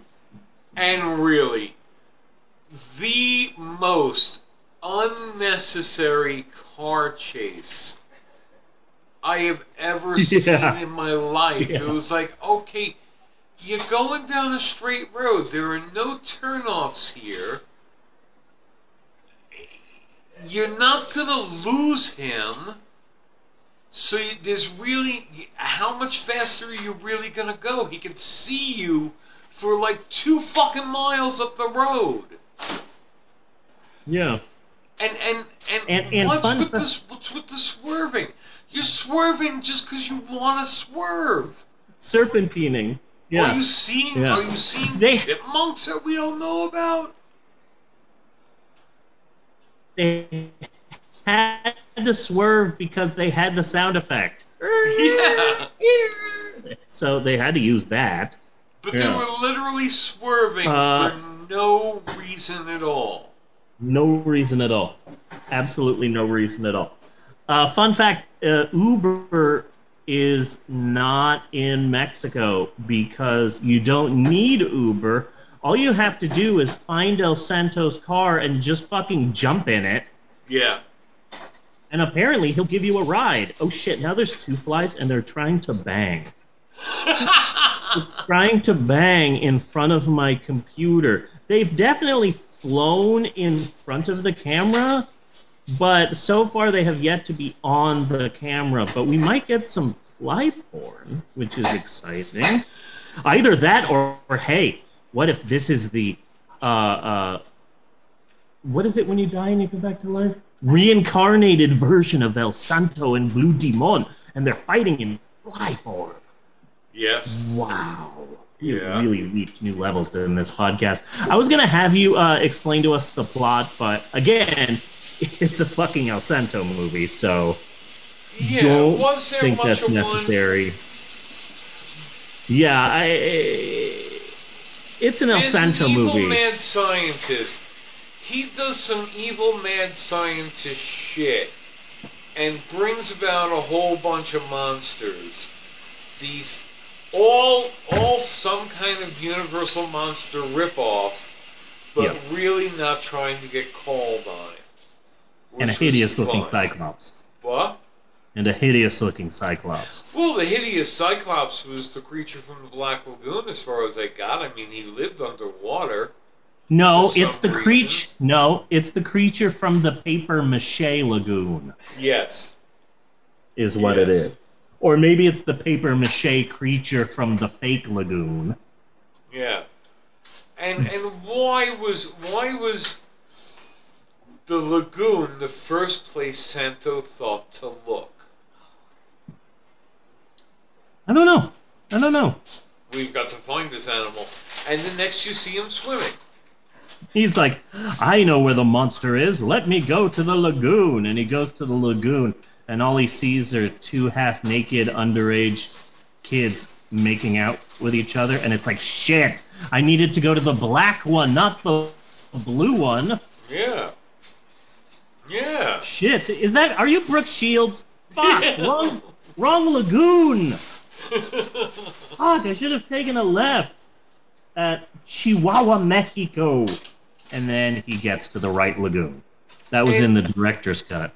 And what do you think El Santo felt after punching and and hitting and wrestling and kicking this Cyclops when he realized all he really needed was a pointy stick?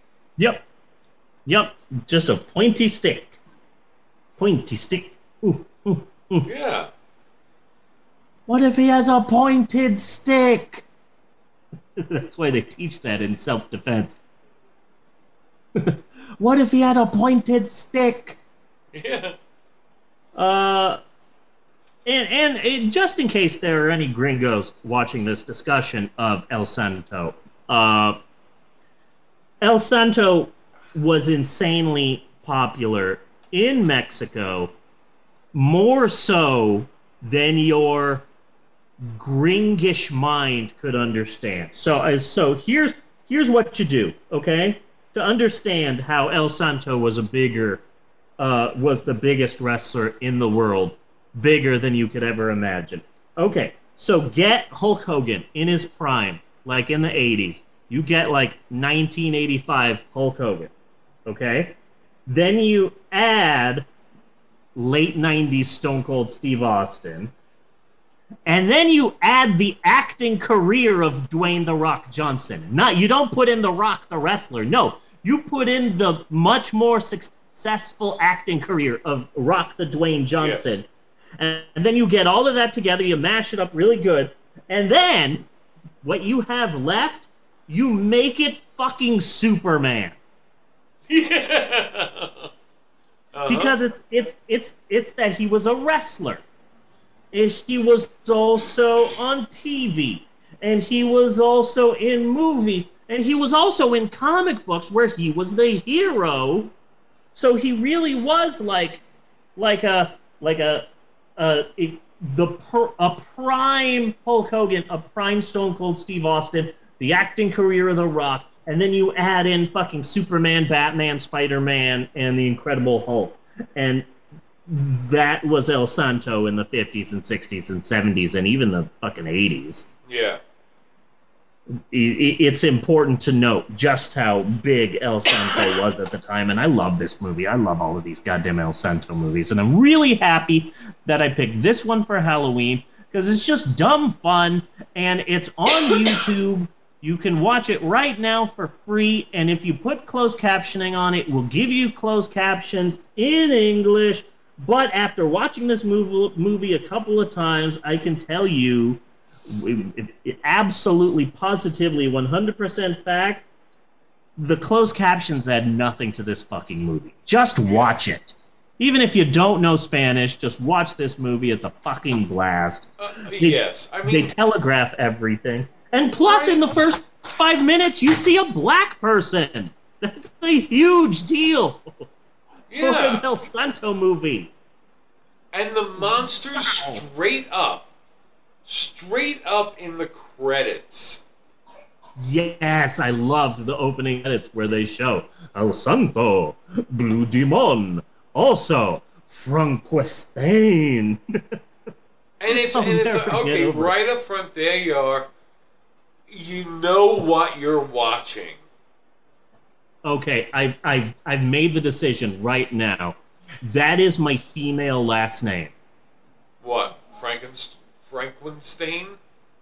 Yes, my, my, when I'm a guy, I'm Steve, I'm Dad, I'm Reverend Steve, I'm Mister Steve. When I dress up and I'm a woman, my name is Danny Frankenstein. What's my middle name? Uh... I don't have a middle name, but I have a nickname. Sloppy Steaks.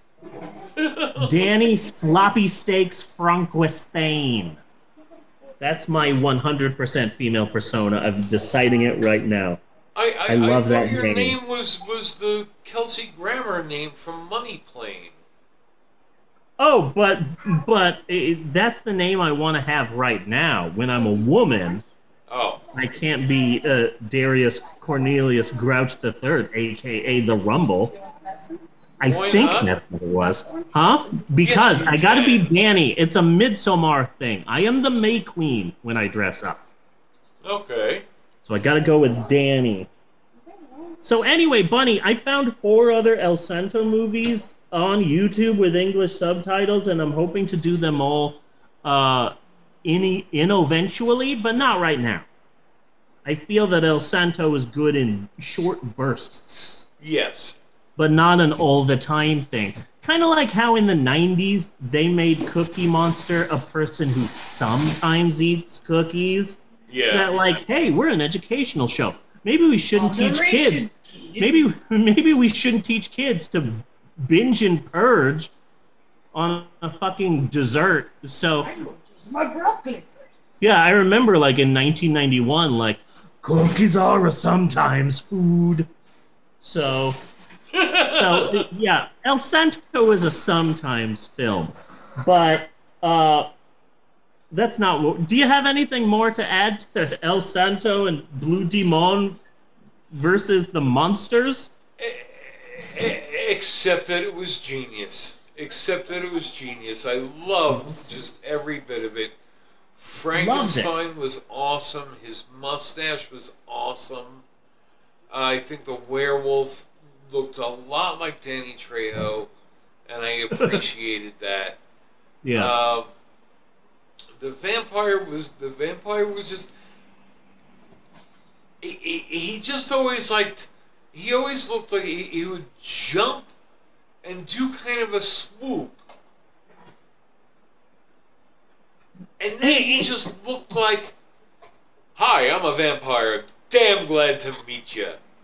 And then it's so... like, he looked, he looked joyous. And then it's so weird because, like, oh, this is probably a film that kids saw. This is just a silly kids movie. And it's just fun. Probably the parents and the kids came... There is a scene where Frankenstein literally smashes a man's head with his fucking boot. And that yeah. shocked me. I'm like, this is a stupid-ass El Santo movie. And then there's, like, five seconds of a goddamn hostile movie right in the middle of your fucking film. Why did you do that? I'm so confused. Who is this movie for? Well, come on, it didn't squish or anything. What? It, it, I'm so shocked. It's like if in the middle of Ratatouille, fucking Remy the Rat just just cuts another rat's throat. I, I, I find myself with, with many questions. Many questions. Just many questions. But that's the beauty Mostly of El Santo. Mostly circu- circulating around where bare-brained tiki guy. Yeah. Yeah. Love this film so much. Love this yeah. film so much. So so that's it for this week's film. Santo and Blue Demon versus the Monsters. Ne- those fucking flies are back. Stop. Oh, okay, wait, wait, wait. I, I think we're leaving out the best part, though. Okay? Okay.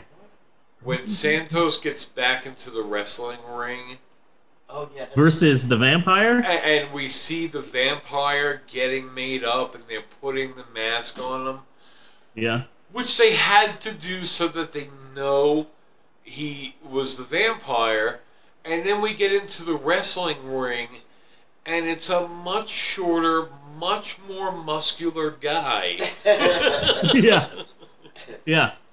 Apparently, El Santo was such a huge deal at the time that he would often just be like, I don't want to fucking do this scene. Somebody else in the mask.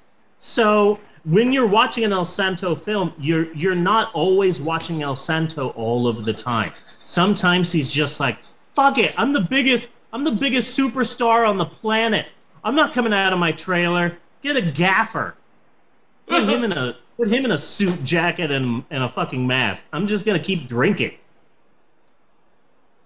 So it's not surprising that, like, oh, El Santo is fighting the vampire, and they just get some dude in a mask. Like, yeah, that's not surprising for these El Santo films. It really freaked me out when they said that it was El Santo versus Vampiro. And I'm like, shit, no, you're not getting the you're not getting the announcer from Lucha Underground. Yeah, because that was his name, Vampiro. I forgot, yes. I forgot his English name, but yeah, yeah, he he was the he he was the evil master of uh, Pentagon Dark. Yes, in Lucha Underground. Now Pentagon and his real life brother. Uh, Phoenix, who was also in Lucha Underground, they are the A E W Tag Team Champions. They are one of the big names in A E W, and I'm really happy about that. Really? Nice. Yeah. Yeah, everybody everybody watching A E W are watching fucking Pentagon and his real-life brother, and they're the Tag Team Champions, and everybody fucking loves them, and they're there with all of the big names. It's fucking amazing. I'm hoping to eventually see, like, a oh, the possibilities right now to see a Daniel Bryan versus Pentagon Dark match. Yeah. Never thought that would happen. I could see Phoenix versus C M Punk. Fucking weird. Chris Jericho versus Pentagon Dark. Like, that's amazing. Cool. But next week, next week, next week, I've got so many fucking weird-ass films that I have been uh, uh, collecting over the past. Oh man, they're all just absolutely incredible. And I thought I was going to do one. I, I was so be safe. I'm just gonna, I'm just gonna click through some of the possible films that we might be seeing in the future. Uh, Thirteen Ghosts, Andy the Talking Hedgehog, Arizona Dream. Uh, Born into Mafia from two thousand seven, fucking horrible. Um, Dear Dead Delilah, uh, Fear dot com, Hanukkah, which is like a Jewish Halloween movie, uh, okay. Invasion of the Blood Farmers, Murder by Death, Madam Satan, Quicksilver Highway, Riverdance, The Animated Adventure. Okay. Uh, of course, Recep Evadeek five, Attack of the Giant Blurry Finger, Slaughtered Vomit Dolls, Straight Jacket. I haven't seen Strange Brew since the eighties. I thought maybe we could do that. Uh, the Ghost Goes Gear, Jim Cotta. I, I have uh, Viva Knievel. I, I have so many bad movies, and we were going to do one of these bizarre movies next week. But a movie just came out to download, and we've got to do it. Oh, my God. One of my favorite movies of the year. It's weird. It's bizarre. You will be totally unprepared for it. It is already on our shared cough cough. Next week, Bunny, we are doing the all-new film Lamb! Okay. And I am so excited! I love this movie so much. I, oh, Lamb! Holy shit. Holy shit. It's already waiting for you, and uh, ah! I'm so excited to be able to talk about this movie with you. Okay.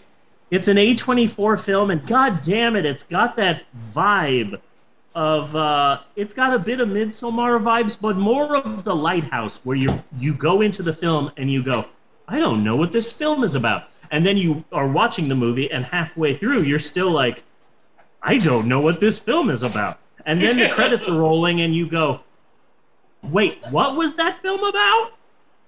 And so you have to watch it uh, another time and another time until it finally becomes like this bizarre, funny, strange movie. And oh my God, I just saw Lamb, like what, two weeks ago? Yeah. Uh, and yeah, it, it has already come out as a digital download, and it, it's already waiting for you, and we're doing it next week.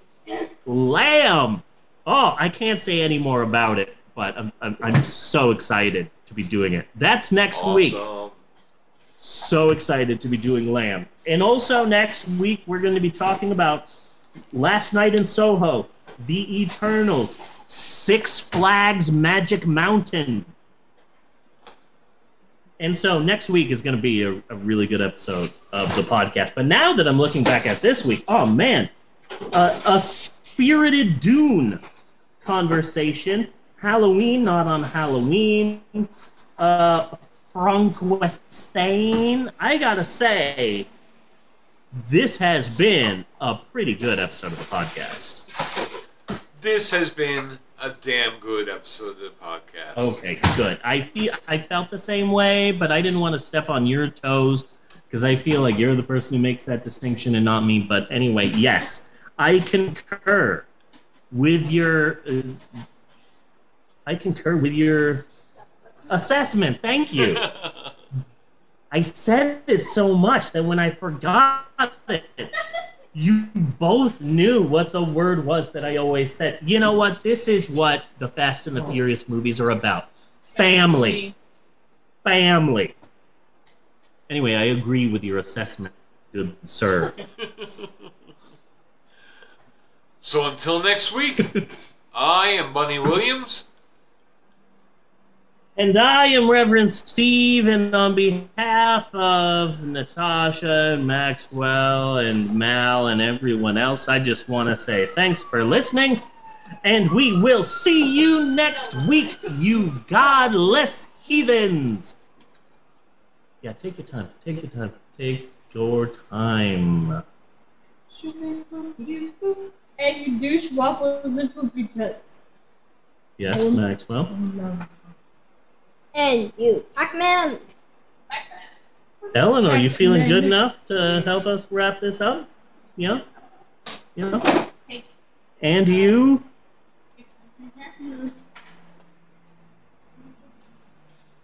Take your time. We're just trying to wrap up the entire show. It's cool. And you? And you, Cookie. Do, do, do, do. Do, do, do, do, do, do, do, do. We might get some trick-or-treaters tonight, but I don't think we're going to. But, I mean, we might, and we're prepared just in case we get trick-or-treaters, but we probably won't because Jesus. Skidoo, papa doo wow, and break. Cut and print. Thank you, Eleanor. Mwah. Cut and print. That's